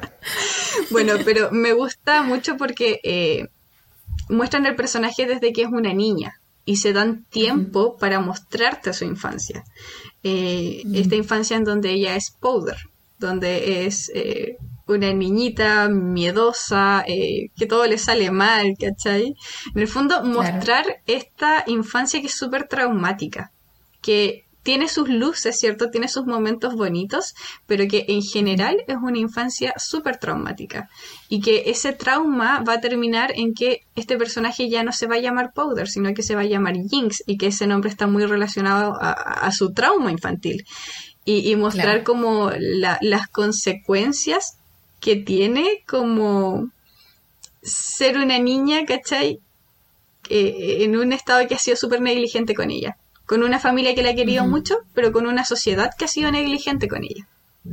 Entonces, mostrar que en el fondo eh, hay ciertos monstruos que, que la sociedad crea me, gusta mucho y que lo muestren con un personaje que es tan bonito y tan simpático, que en el fondo es un personaje que encanta a la gente, ¿cachai? Como eh, si uno ve la cantidad de cosplays que salieron este año de Jinx a causa de Arkane, uno entiende que eh, todo el mundo como que llega a empatizar con ella a pesar de que después ella llega a ser, en ciertos términos, como estar del lado del antagonista, ¿cachai? Así que me gusta mucho ella. Muy bien, apoyo, me gusta eso. Mm. Ahora, no solamente las mujeres brillaron este año. Uno pensaría que sí, pero no. no, igual, igual podemos dar un poco de espacio ya a los personajes masculinos. Eh, no sé si, no sé si parto yo con mis hombres, coño, ¿quieres partir tú? Ya, eh, para mí por lo menos, no sé qué opina el resto de la gente, pero para mí el 2021 fue un gran año con los hombres en general porque encontré que fue, así como fue el año de las madres, fue el año de los hombres escritos por mujeres, weona. Y yo estoy en mi salsa porque ya sabemos, yo tengo una cosa por los hombres escritos por mujeres. Eh, desde, las, desde los músicos hasta los personajes de todo, puta, fue, ha sido un gran año para hacer la chopi. Eh, dentro de eso yo diría que mis dos personajes favoritos, o sea, bueno, tres quizás. Eh, mi primer personaje masculino favorito es Fabieto, que es de una película italiana que se llama Hand of God, que de hecho la pueden ver también en Netflix y esta era mi contrincante película del año. Eh, de hecho, aún no sé si he decidido cuál es mi como película del año, pero esta definitivamente está en mi lista. Em, ¿Por qué me gusta Fabieto? Porque básicamente creo que eh, me gusta por los mismos motivos que me gusta el personaje de Leda en, Lost Daughter. O sea, Fabieto es un hombre que eh, es un joven que tiene como muchas luchas eh, de distintos tipos, así como que pasa por muchos duelos en la película, tiene que crecer súper rápido y, me gusta ver cómo, cómo esa esa fuerza que tiene que sacar en definitiva. Y se ve como, como las personas de su vida, su familia, etcétera, influyen en él y lo ayudan en definitiva a, poder como levantarse, ¿no? Es un, un, cabro así como muy vulnerable que, que le están pasando muchos cambios y la verdad es que me gustó verlo porque sentí que era una persona real. Eh, sentí que conocía a Fabieto y, y, también fue un hombre con el que no me costó ni empatizar ni identificarme eh, y eso me, me, agradó bastante, como que creo que en verdad está súper bien logrado. No solamente lo digo por mi asociación con Italia, eh, esta es una buena película, excelente película, así que igual véanla y, y me, me, cuentan qué opinan de Fabieto. Pero además tengo personajes masculinos favoritos un poco más ñoños, Connie. Dale. Y es que eh, este año dentro de los animes que vi, vi Skate the Infinity, que es un anime que normalmente yo no vería ni por si acaso, porque una se las da de profunda, boba. Así como que, no, yo solo miro cosas oscuras y poéticas. Bueno, este año miré Skate the Infinity y me encantó. A mí igual. muy bueno, ¿sí, o no? Ese anime me gustó porque fue solamente un abrazo a mi corazoncito, man. Estuvo entretenido, me hizo reír, eh, la animación es preciosa, qué sé yo. Y de ese anime, eh, que es, son prácticamente puros hombres, no sé si salía alguna mujer en la serie, la verdad, pero eh, de esos mis, mis, personajes favoritos son Cherry Blossom y... Creo que se dice Langa, no lo sé, se escribe Langa, pero no estoy segura de cómo pronunciar el nombre, que es el niño de pelito azul de la serie. Me encantaron, los amé. Eh, hombres perfectos, hombres escritos por mujeres, nada que decir, pues. quiero, quiero casarme con ambos, eh, eso hoy. Me encanta. Serie muy chipeable, aparte. Absolutamente. sí, muchos chips salieron de ahí. Yo no soy una persona que generalmente chipee necesariamente, pero no, yo absolutamente chipeo a los protagonistas de esa serie. De hecho, para mí es canon. A mí no me interesa lo que diga nadie, no, no sé, no leo el manga, no lo sé. Eh, es canon, es amor. Sí, se aman. Sí. Coincidimos en eso. Bueno, yo este año... Em, es que a mí siempre me interesan más los personajes femeninos, entonces fue complicado. Yo por un momento dije, ya, pero ¿quién? No, pero sí me di cuenta, había un personaje masculino que eh, también es de Arkane que me gustó mucho, que es el antagonista. Eh, que es mm. Silco. Eh, bueno, ya comenté como lo que me gustaba un poco de la forma en la que se había representado el antagonista en esta serie. Em, me gusta que sea como tan gris. O sea, al principio es alguien que eh, no tenéis forma de quererlo. ¿Cachai? Como lo que está haciendo es horrible. Eh, claro. Pero luego cuando uno le va dando vueltas y cuando uno ve eh, otra faceta que tiene él, que es como una faceta como más paternal, es como, daddy issues aflorando, ¿cachai? Como uno sabe que buen, buen papá no es, o sea, es una persona que es manipuladora, es una persona que está usando eh, a otro personaje a su conveniencia, pero de alguna forma el personaje está tan bien escrito que te lava el cerebro. Y siento que hace aflorar precisamente como esos daddy issues que tenemos como sociedad, ¿cachai? Como de... Es pésimo, pero es buen papá, ¿cachai? Pero aunque no lo sea, Aunque no lo sea, ¿cachai? Pero el hecho de que... Le ha costado tanto. Claro, le ha costado tanto ser papá soltero. es difícil, difícil, difícil. Todas esas eh, como... Eh, consideraciones que uno, si este personaje fuera femenino, jamás tendría. Y siento que eso lo hace más grandioso, porque de alguna forma te refriega en la cara, ¿cachai? Que llegaste a amar a este personaje que es el antagonista, está haciendo cosas horribles. Pero viste como una luz en él, ¿cachai? Como en esta faceta paternal. cambiarlo? Ni siquiera lo hizo bien, lo intentó, intentó hacerlo claro. y para una eso es suficiente, claro. Una mujer hetero con que lo lo intente una perfecto. Eso era todo lo que yo quería. Material para esposo. Exacto, no esperaba más. Ya me has dado todo lo que podía esperar de ti. Material para padre de mis hijos. Exacto. Qué origen. O sea, es que con ese comentario, Connie, me vendiste esta serie. Como que lo vería solo por el malo, güey. A ver si puedo cambiarlo. Es que vas a sentir que puedes cambiarlo, Chopi. Es que esa, esa es la lavada de cerebro que encuentro que, que tiene esta serie que la hace fantástica. No lo voy a presentar como algo malo, sino como algo que precisamente hace que la serie sea bacán porque es esto de, mira, todos son grises, ¿cachai? Incluso estos que te vendimos como la gente buena al principio, tiene intereses que son súper egoístas, ¿cachai? Y este que te lo presentamos como el malo, tiene cierto interés por otro personaje de una manera tan paternal, no es algo sexual, no es algo... Eh, es como la paternidad, ¿cachai? Es como algo que, que puede ser... me va a proteger? Claro, eh, es, como esta necesidad de proteger a otro, ¿cachai? Y solo a otro. Eh, y, y, olvidarse de repente de él mismo por proteger a otro. Y con eso te lo vendieron, ¿cachai? Con eso te dijeron, no, sí, mira, él podría ser un buen padre para tus hijos, ¿cachai? Como... caigo, caigo en eso trampa, po. Claro, y, después como que miráis para atrás y entiendes que todas estas cosas malas que hizo no las hizo tampoco por un motivo tan egoísta. O sea, sí, el bueno es súper egoísta, pero hay un motivo detrás que es más colectivo que, que solo él, ¿cachai? Puta, ya me la vendiste. Está bien. Sí, así que Silco, eh, personaje masculino favorito del año. Y villano favorito del año también. me encanta. Y no tengo otro, lo siento. Y no, eso era todo lo que, lo que tenía. tuvo para ofrecer. Muy bien, Connie. Con uno basta, con, uno, basta. Los hombres protagonizan demasiado, así que con un favorito es suficiente.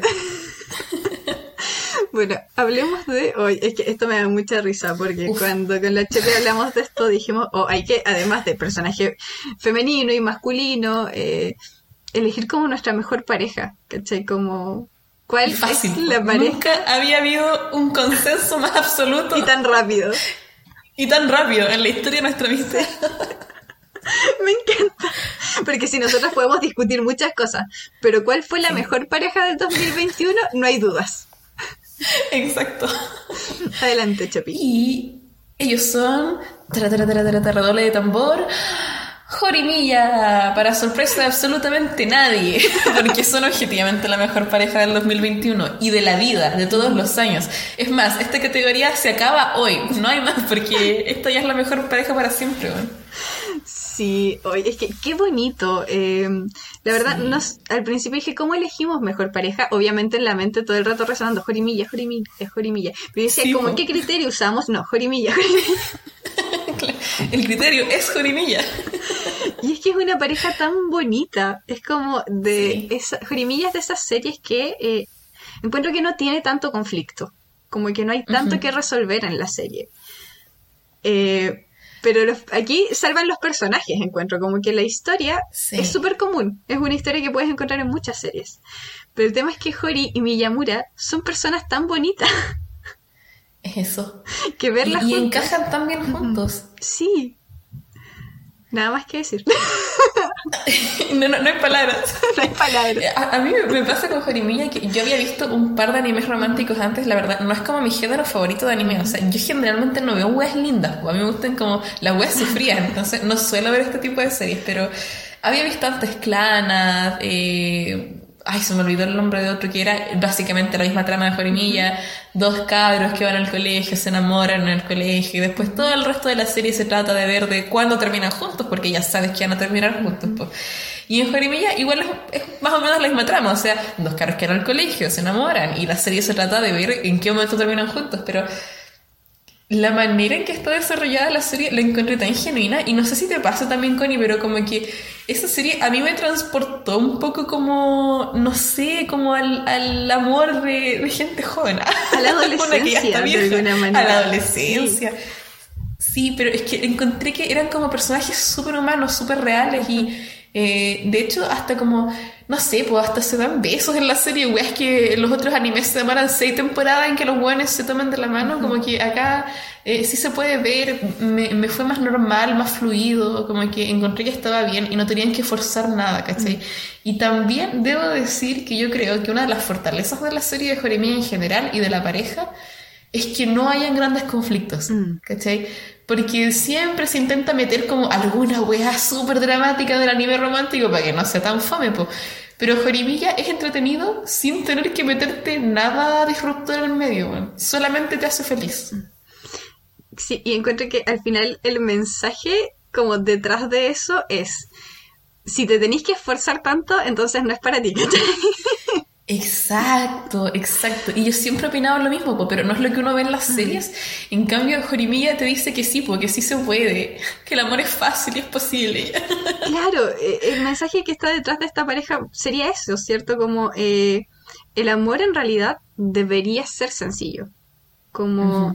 exacto. Eh, las relaciones obviamente tienen sus conflictos, ¿cachai? Pero no son conflictos que, que te lleven a sufrir tanto, no deberían serlo.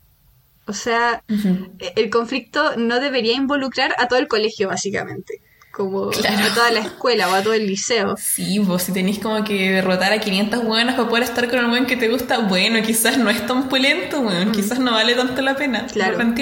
Claro, quizás no te está colocando como prioridad realmente, si es que tienes que derrotar a otros, ¿cachai? En cambio, en Jorimilla es tan natural que se quieren y, y, claro, hay como otros intereses de repente, o sea, hay como personas que a ellos los tienen de intereses amorosos, pero eso no llega a ser un conflicto para la pareja. O sea, eso es un conflicto para el personaje que está interesado, por ejemplo, en, en Hori o en Miyamura. Pero no es un conflicto para la pareja, el conflicto es pues, externo. No, nunca, jamás peligra esa relación. Y es súper interesante porque creo que si bien he visto muchos animes románticos, o sea, muchos entre comillas, eh, creo que este es el primer anime que he visto que no son animes solo románticos, sino que se trata de una relación de verdad. Mm como donde los personajes van conociéndose de a poco, van descubriendo cosas de ellos y como muchos rollos que uno se pasa también así como, ay, no quiero que se entere de esto de mí o cómo le voy a decir qué tal cosa y empiezan a fluir las cosas también, pero eh, no sé, lo encontré como muy normal y esa weá me gustó mucho verla y es más entretenido de lo que suena, ¿eh? porque no sé si lo estamos vendiendo tan interesante, pero juro por Dios que es muy entretenido. Sí, suena como muy vainilla de alguna manera, como cuando uno lo cuenta. Y sí, puede ser un poquito vainilla, pero, pero me gusta. y lo defenderé a morir. Es de, de la vainilla buena. Es rica vainilla. rica vainilla. Y sí. Jorimilla es rica vainilla. Pero imagínense, es una historia tan simple que nos logra conquistar a ambas. Y eso que, eh, ya, yo sé de ver cositas bonitas, pero tampoco me gusta tanto el romance. Como que soy más tirada a la comedia. Eh, y tú tampoco eres de ver romance, sino que eres más de, terror, de cosas como brígidas, ¿cachai? Y ambas coincidimos en que esta serie, que es de romance, es buena. es buena y es perfecta. O sea, yo ahí figuraba, envuelta en mi mantita, así acostada, viendo Jorimilla con tecito, así como, oh, la wea linda, man. Y, nada, pues, ahí, ahí estoy. Yo, yo no me paré ni al baño hasta que terminé de ver esa serie porque así atrapada me tenía, Fue una experiencia hermosa. Claro, yo la vi en emisión, entonces eh, Uy, no. tenía que esperar cada semana. Y, yo la primera vez que, que, la vi fue como, no, es que en algún momento va a quedar la cagada, porque así son estas series, que es como, y en algún momento alguien se va a morir. Sí. Ah, la buena alguien se va a meter, alguien se, van a, mudar. otro, sí. sí.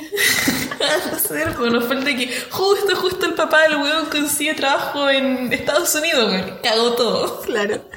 Y no, pues no era esa. No. era ese como eh, el clima que querían vendernos en esa serie, sino que es la comodidad de alguna manera. Es como esta serie es, es bastante cómoda de ver encuentro. Y me gusta eso.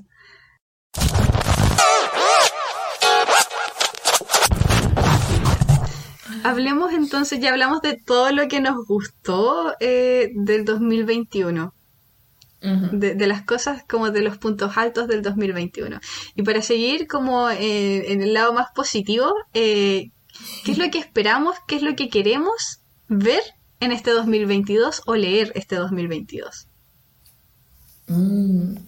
Yo creo que, bueno, aquí igual tenemos un consenso con la Corne que una de las cosas que más estamos esperando para el 2022 es, por supuesto, que Shingeki no Kyojin ese final que a mí ya me lo spoilearon. Yo soy de la gente que no tiene tiempo de leer el manga, pero por supuesto que ya sé cómo termina la web entera, porque hay un montón de gente, ya, no te sé, la irán mi voz porque yo sé que me están escuchando, pero hay cierta gente que se las da compartiendo spoilers el año entero. No hay consideración, Connie. No hay consideración por los que vivimos en un horario distinto y trabajamos de sol a sol, weón. Ya me pido empatía. Pongan alerta de spoilers, me cuesta nada. Pero bueno, estoy esperando por fin ver todos esos spoilers animados. estoy súper emocionada. me encanta porque me, pasa igual. Eh, yo, en el fondo, como que para evitar eh, spoilers, y en realidad porque a mí en general me gustan los spoilers, pero dije, ya, eh, como que quiero entenderlo todo, como me pensé a leer el manga de Shingeki, pero como súper tardíamente, como que no, desde el principio, ¿cachai? Sino como desde la parte que me falta. Por supuesto. Entonces sí, igual ya sé cómo pasa, pero al igual que tú quiero ver cómo lo animan. Porque encuentro que igual es una experiencia distinta y porque como dije, eh, yo como que me puse floja para leer y siempre he sido floja para leer manga. Como que no mm. me llama tanto leer manga. Eh, siento que eh, por mucho tiempo porque no usaba lentes, entonces me dolía y era un sufrimiento. Totalmente. Pero incluso ahora que tengo lentes, como que no estoy acostumbrada a leer manga. Soy más cómoda, prefiero ver las cosas animadas. Sí, igual, así ya más respeto con sus amigos que no leen. y que igual quieren ver Shingeki, ya estoy chata. Chata de que me lo spoileen. Bueno, y otra cosa que quiero ver este 2022 es eh, la siguiente parte de Kaguya-sama, que... Eh, mm. Bueno, dije que no me gustaba tanto el romance, que me gustaba más la comedia, pero siento que esto ah. cumple con ambas. O sea, yo veo Kaguya-sama porque me río más que por el romance. Y a veces en el romance es como... ¡Oh! como ese uh que sale cuando no hay cosas románticas. Pero eh, en general Kaguya-sama lo que me atrajo es más la risa. Eh, así que me encanta cuando me entregan romance, me entregan relaciones bonitas, pero no es solamente eso, sino que está eh, la comedia entre medio, está como todas las risas, porque si Kaguya-sama no fuera chistoso, eh, la historia sería bastante penca. Sí, absolutamente, bueno, sería deprimente. Pero está bien, pues, como vine por el romance, me quedé por los chistes. Pues. Claro.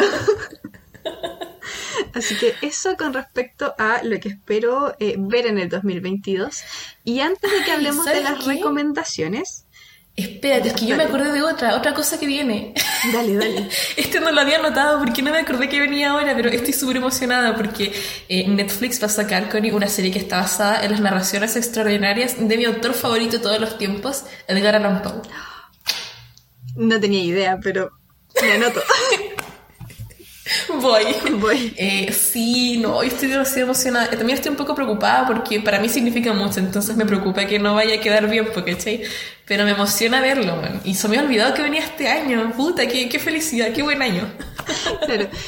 Eso de no, no estar muy clara, porque cuando hice este como resumen de las cosas que me habían gustado del 2021, me di cuenta que colocaba cosas del 2020, incluso del 2019. Siento que mi vida ha sido como un año continuo desde que finalizó el 2019, una cosa así. Sí. Sí, confirmo. De hecho, yo primero ni siquiera iba a mencionar los personajes de Skate de Infinity porque pensé que lo había visto en 2020. Y después cuando estaba asegurándome dije, ah, no, pues ese anime es de este año. Y ahí me empecé a dar cuenta que sí, había, visto más cosas de este año de las que pensaba. Mm. Claro, eh, igual me pasó, pero me pasó como más lo contrario de eh, que agregaba cosas del 2020 a este año. Como que todo había pasado este año, había sido toda una sola cosa. No, así estuvo confuso. Pero bueno, esas eran mis cosas que espero para el 2022.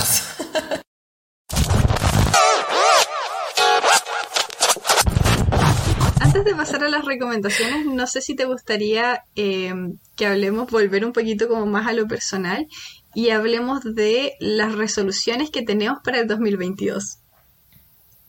Uy, sí, esas están interesantes. Bueno, ¿Qué son las resoluciones, Chopi? Porque quizá no todo el mundo es de hacer resoluciones eh, en Año Nuevo y, no todo el mundo cacha como qué significan. Sí, bueno, básicamente es como la, tradición de que cuando viene el Año Nuevo tú haces tu listado como de metas para el año, que en algún momento del año debes cumplir, pues, y así como que las puedes ir casi tachando de la lista. De hecho, eh, me enseñaron una tradición muy interesante, una niña que, que es de Cuba, que la conocí en España, eh, que por ejemplo ellos anotan sus metas para el año nuevo en, en, un papelito y que lo guardan durante todo el año. Y a fin de año, cuando viene el nuevo, la nueva celebración de año nuevo, sacan un papelito y como que ven cuántas de esas cosas cumplieron, qué sé yo, y el papelito lo prenden en fuego. Entonces igual es como eh, quemar esas metas, pues, y empezar desde nuevo un set nuevo de metas. Y creo que esa como visualización de las resoluciones explica muy bien de, de qué van, pues, así, de fijarte metas e intentar cumplirlas durante eh, este, este plazo mágico, ¿no? Ahora, obviamente y no tienen que esperar al año nuevo para hacerlo, pero como una es romántica, le gusta esperar la fecha especial, ¿no? Me encanta. Me encanta como una es romántica, pues. una, una quiere seguir las ahora tiene esperanza, ilusión. Sí, buenas tradiciones. Bueno, Chopi, ¿cuáles son tus resoluciones para el 2022? Las que nos puedas contar. Claro, sí, bueno, siempre hay algunas que se mantienen secretas, ¿no? Porque igual yo soy una persona que si bien no no creo en cosas sobrenaturales, igual soy un poquito supersticiosa porque sureña, pues. Entonces, algunas no las contaré, pero las que sí les puedo compartir es que lo primero que quiero hacer es que quiero aprender más idiomas, específicamente italiano, porque viajé a Italia este año y me obsesioné. Si alguno de ustedes me conoce y probablemente me siguen quizás en mi Instagram personal, habrán visto que ese viaje como que me mejoró y a la vez me arruinó la vida porque ahora es mi nuevo estándar de felicidad estar en Italia. Así que quiero aprender italiano y quiero volver.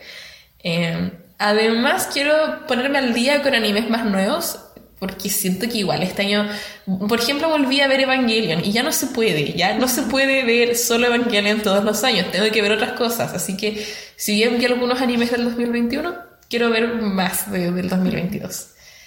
Em, me gustaría también viajar un poquito más. He conocido casi todos los países que, que tenía planeados para este año, así que por lo menos como que cumplí mis metas del 2021, fui a mis lugares soñados, así que eso estuvo muy bacán. Eh, pero espero poder viajar todavía más al 2022. Aún tengo la meta, por ejemplo, de ir a Japón, cosas ñoñas. ¿Quién, quién no quiere ir a Japón, Poconi? así que espero que se pueda. Eh, no sé cómo estará la pandemia, así que igual esa la dejo ahí como... No, no todo depende de mí, pues. depende de mis finanzas y depende de la pandemia.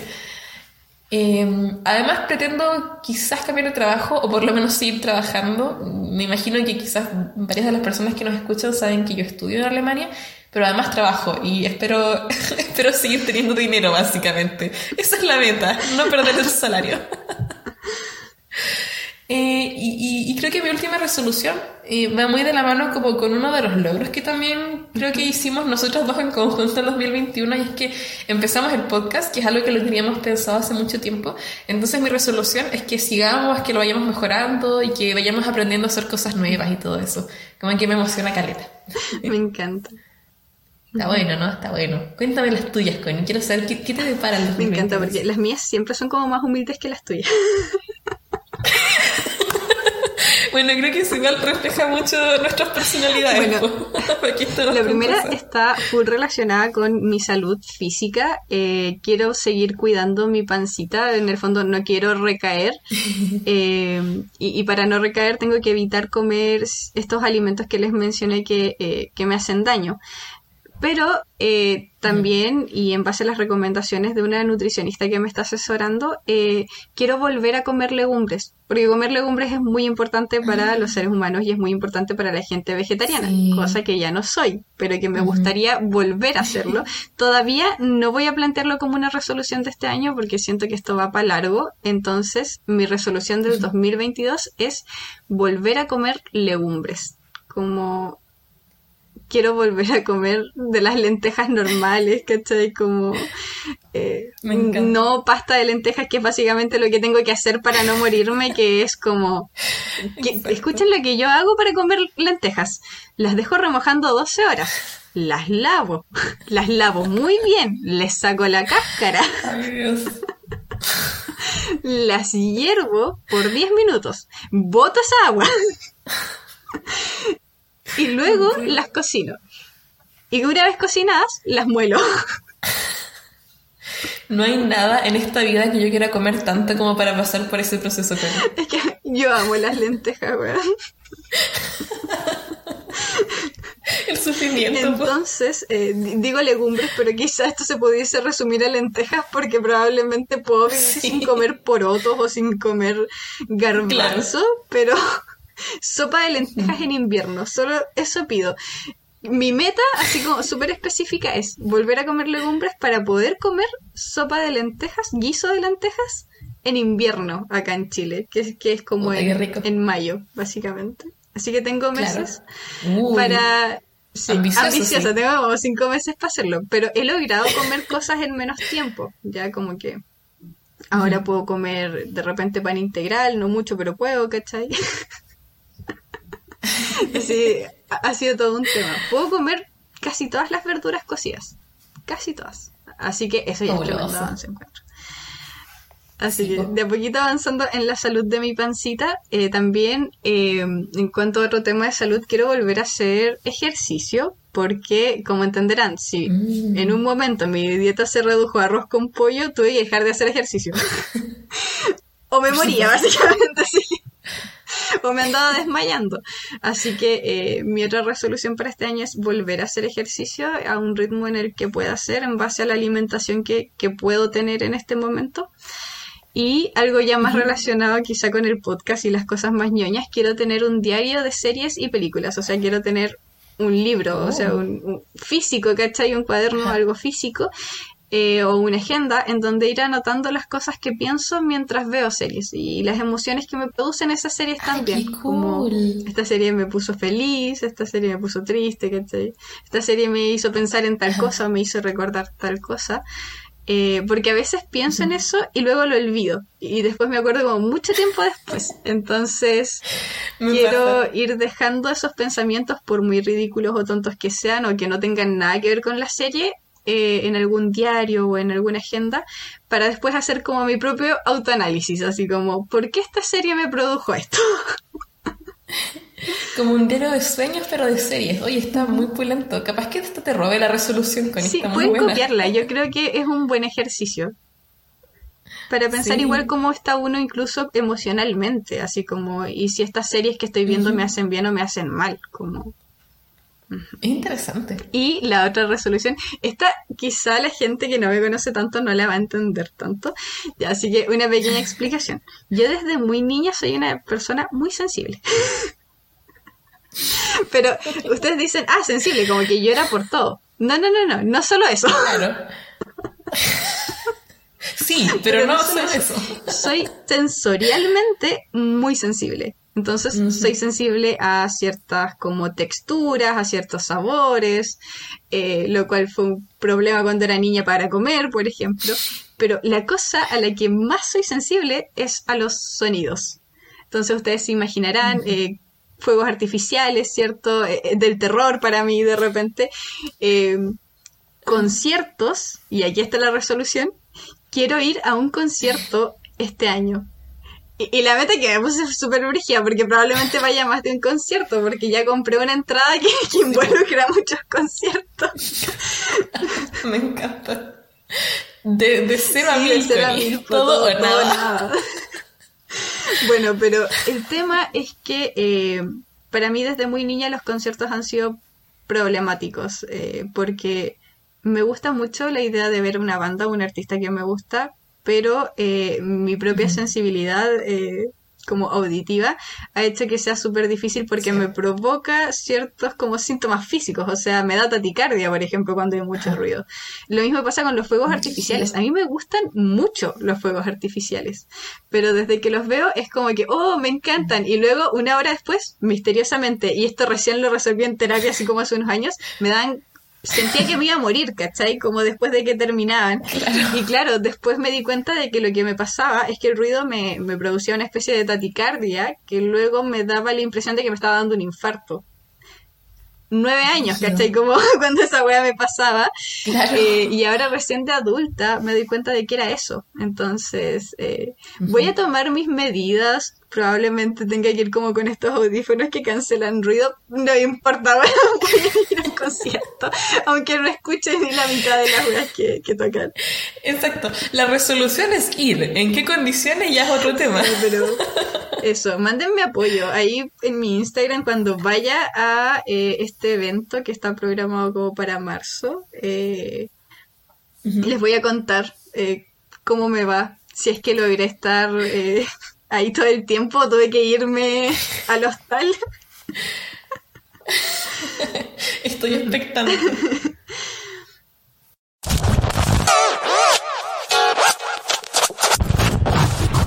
Bueno, eh, ahora que ya hablamos de nuestras resoluciones, para ir terminando, ¿tienes alguna recomendación para esta semana, Chapi? Eh, creo que en verdad mi recomendación sería el mismo libro que les mencioné antes, eh, Un verdor terrible. Creo que ese es como no solo mi, mi libro recomendado del año, sino que para la vida, Connie. como que creo que en verdad es muy útil leerlo para cualquier persona, entonces creo que deberían buscarlo básicamente porque es el único formato en el que yo he podido como aprender de ciencia de una manera que me es genuinamente interesante y, y en verdad es un libro perfecto, no tiene errores. Me encanta. Ahí dejo mi recomendación ambiciosa. Me encanta. Siempre es ambicioso recomendar libros. Siento que no toda la gente lo pesca, pero este libro me parece muy, muy interesante y muy útil, aparte. Pongo mis manos al fuego para este libro. Es más, si lo leen, les va a gustar y me van a llegar a agradecer. Acuérdense. Y te van a intentar coquetear con con los datos. Así es, y ahí voy a conocer el truco, ¿viste? Una, pues, que mandaba videos de ballenas de chiquitita al catch, yo ya voy a saber lo que están intentando. Bueno, eh, mi recomendación es una serie infantil. Sé que hemos hablado mucho como de las cosas idealizadas y por qué no está tan bueno ver tantas cosas idealizadas. Pero esta serie, que es muy idealizada, que idealiza mucho la infancia y las familias, me parece fantástica porque es como cuando estás muy abrumado por la vida, cuando todo sale mal, ver una serie como El mundo de Craig, que es una serie del Cartoon Network, eh, que la pillan en el streaming del HBO, eh, me parece fantástico. Me parece que es como un escape, pero hay que tener en cuenta, es un escape de la realidad esta serie. Eh, son infancias súper idealizadas, son eh, familias súper idealizadas, una sociedad idealizada de alguna manera, pero que te presenta el cómo deberían ser las cosas, el cómo deberíamos tratarnos entre las personas, encuentro yo. Entonces es una serie que recomiendo mucho para ver con niñes. Eh, tiene como presenta hartas situaciones que que se deberían normalizar en el fondo y que se debe normalizar hablar con los niños y encuentro que eh, es súper amigable como para hacer ese ejercicio si es que tienen hijos, sobrinos, primos chiquititos. Y em, si la quieren ver solos, igual encuentro que eh, es súper es tierna, es una serie que levanta el ánimo. Eh, los personajes me gusta mucho porque son como niños que son distintos pero la forma en la que se tratan entre ellos, pese a sus diferencias, me gusta mucho. Eh, otra cosa que, me gusta, así como para venderla entera, me gusta que hay representación eh, de disidencias sexuales dentro de la serie que está como súper normalizada. Por eso digo que es como oh. idealizada, ¿cierto? Porque en el fondo te muestran que eh, estos dos personajes son pareja o que a este personaje le gusta una niña. Y, nadie, nadie hace un reclamo de eso, ¿cachai? No hay ningún tipo de discriminación. Por eso está idealizado. Pero cuando uno es niño y ve esto, en el fondo, ¿qué es lo que entiende? Ah, es así como hay que tratar al resto, ¿cachai? Como si veo a una pareja de pololas, en el fondo, como que tiene que darme lo mismo. Lo que me interesa, no sé, es ser amigo de ellos, por ejemplo. Eh, aprender de estas personas. Eh, porque hay, hay dos chicas que que son entre comillas brujas, porque todo está visto como desde, eh, desde la mirada de estos niños, entonces según ellos son brujas, pero en realidad son góticas nomás, ¿cachai? y son pololas. Me encanta. Desde la primera vez que las presentan es obvio que son pololas. Pero para que quede aún más obvio, luego en la temporada siguiente ya, ya hay un beso de ellas, como para que a nadie le quepa duda que son pololas. ¿cachai? Yo imagino que por ahí debía haber algún reclamo de alguien y, y en venganza dijeron ya. Entonces sí, así son pololas. ya, ya, toma, todo eso.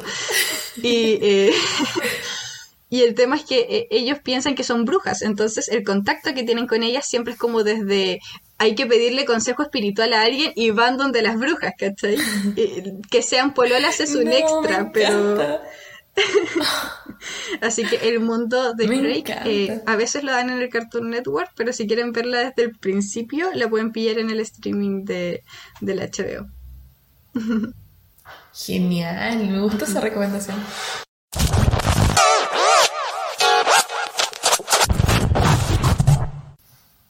En fin, hemos llegado al fin de este episodio. La próxima semana, bueno, el, episodio de la próxima semana también me emociona bastante, porque es un tema un poco random, pero que venimos planeando hace meses. O sea, este, este episodio existe desde antes que existiera el podcast, ¿o no? Me parece, sí, obviamente. Sí. Estoy casi segura, porque una ansiosa, pues entonces con la Connie teníamos un listado de temas random que queríamos hablar en algún momento Eh, llegará uno de esos momentos la próxima semana, porque en Chile y en Latinoamérica ya es verano, no es mi caso. Acá estamos en la crudeza más pura del invierno, pero se viene nuestro Beach Episode, que como sabemos, todas las series en la historia de la humanidad tienen uno, los animes, las series de personas, eh, los dramas. Si ustedes se esfuerzan, encontrarán su Beach Episode en cada serie. Es más, la serie gótica que les recomendé, Midnight Mass, tiene Beach Episode. El mundo de Craig igual tiene episodio en la playa. Ah, ¿Viste? Hasta Evangelion tiene episodio en la playa. Entonces, como por supuesto, es un tema muy cool. Así que básicamente hablaremos de eso. De... Va a ser nuestro episodio en la playa. Eh, se... mente, abierta. Todavía eh, no está como completamente definido, pero va a ser el episodio en la playa. Sí, sí, confíen, tengan confianza. Bueno, y antes de finalizar, eh, recordarles que ahora pueden darnos puntuación, recordarles nuevamente, así que vayan a dejarnos cinco estrellitas eh, en, todo, básicamente. Eh, recuerden seguirnos en Instagram, nos encuentran como Mi Vida en Series-podcast y además seguirnos acá en Spotify para que les llegue una notificación cada vez que subimos un nuevo, un nuevo episodio, porque somos medias desordenadas. Yo creo que otra resolución es ordenar este tema de, cómo calendarizamos los episodios, pero eh, como todavía no está así, no les queda ahora que seguirnos para que les llegue la notificación. Así es, bueno, así Y oh, antes de terminar, eh, comentarles que dentro de la semana vamos a estar subiendo eh, un formulario, si es que ya no lo hicimos, a la hora que se suba este episodio, eh, porque como dijimos somos medias desordenadas. vamos a subir un formulario para que ustedes rellenen y participen en el podcast, pero ya no solamente con lectura de comentarios o lectura de sus sugerencias, sino que su voz aparezca acá en, eh, en el podcast. En el fondo, lo que queremos oh. es acercarnos un poco más a las personas que nos escuchan y organizar, eh, en lugar de un episodio de A2, un episodio de A3. un trío interesante. Se pone cada vez mejor con nosotros. claro. Con nosotros. Tú y yo, nosotras, claro. Así que si te interesa eh, participar del episodio, rellena ese formulario, ahí la pregunta más importante es, ¿de qué serie o película podrías hablar por más de una hora? Esa va a ser la pregunta que va a definir eh, el episodio, básicamente. Así que eso sería todo, Chopi. ¿Algo más que comentar? No, eso es todo. Así que creo que ahora podemos despedirnos. Les deseo a todos una linda semana. Como siempre, gracias por escucharnos. Y eso. Adiós. Bye.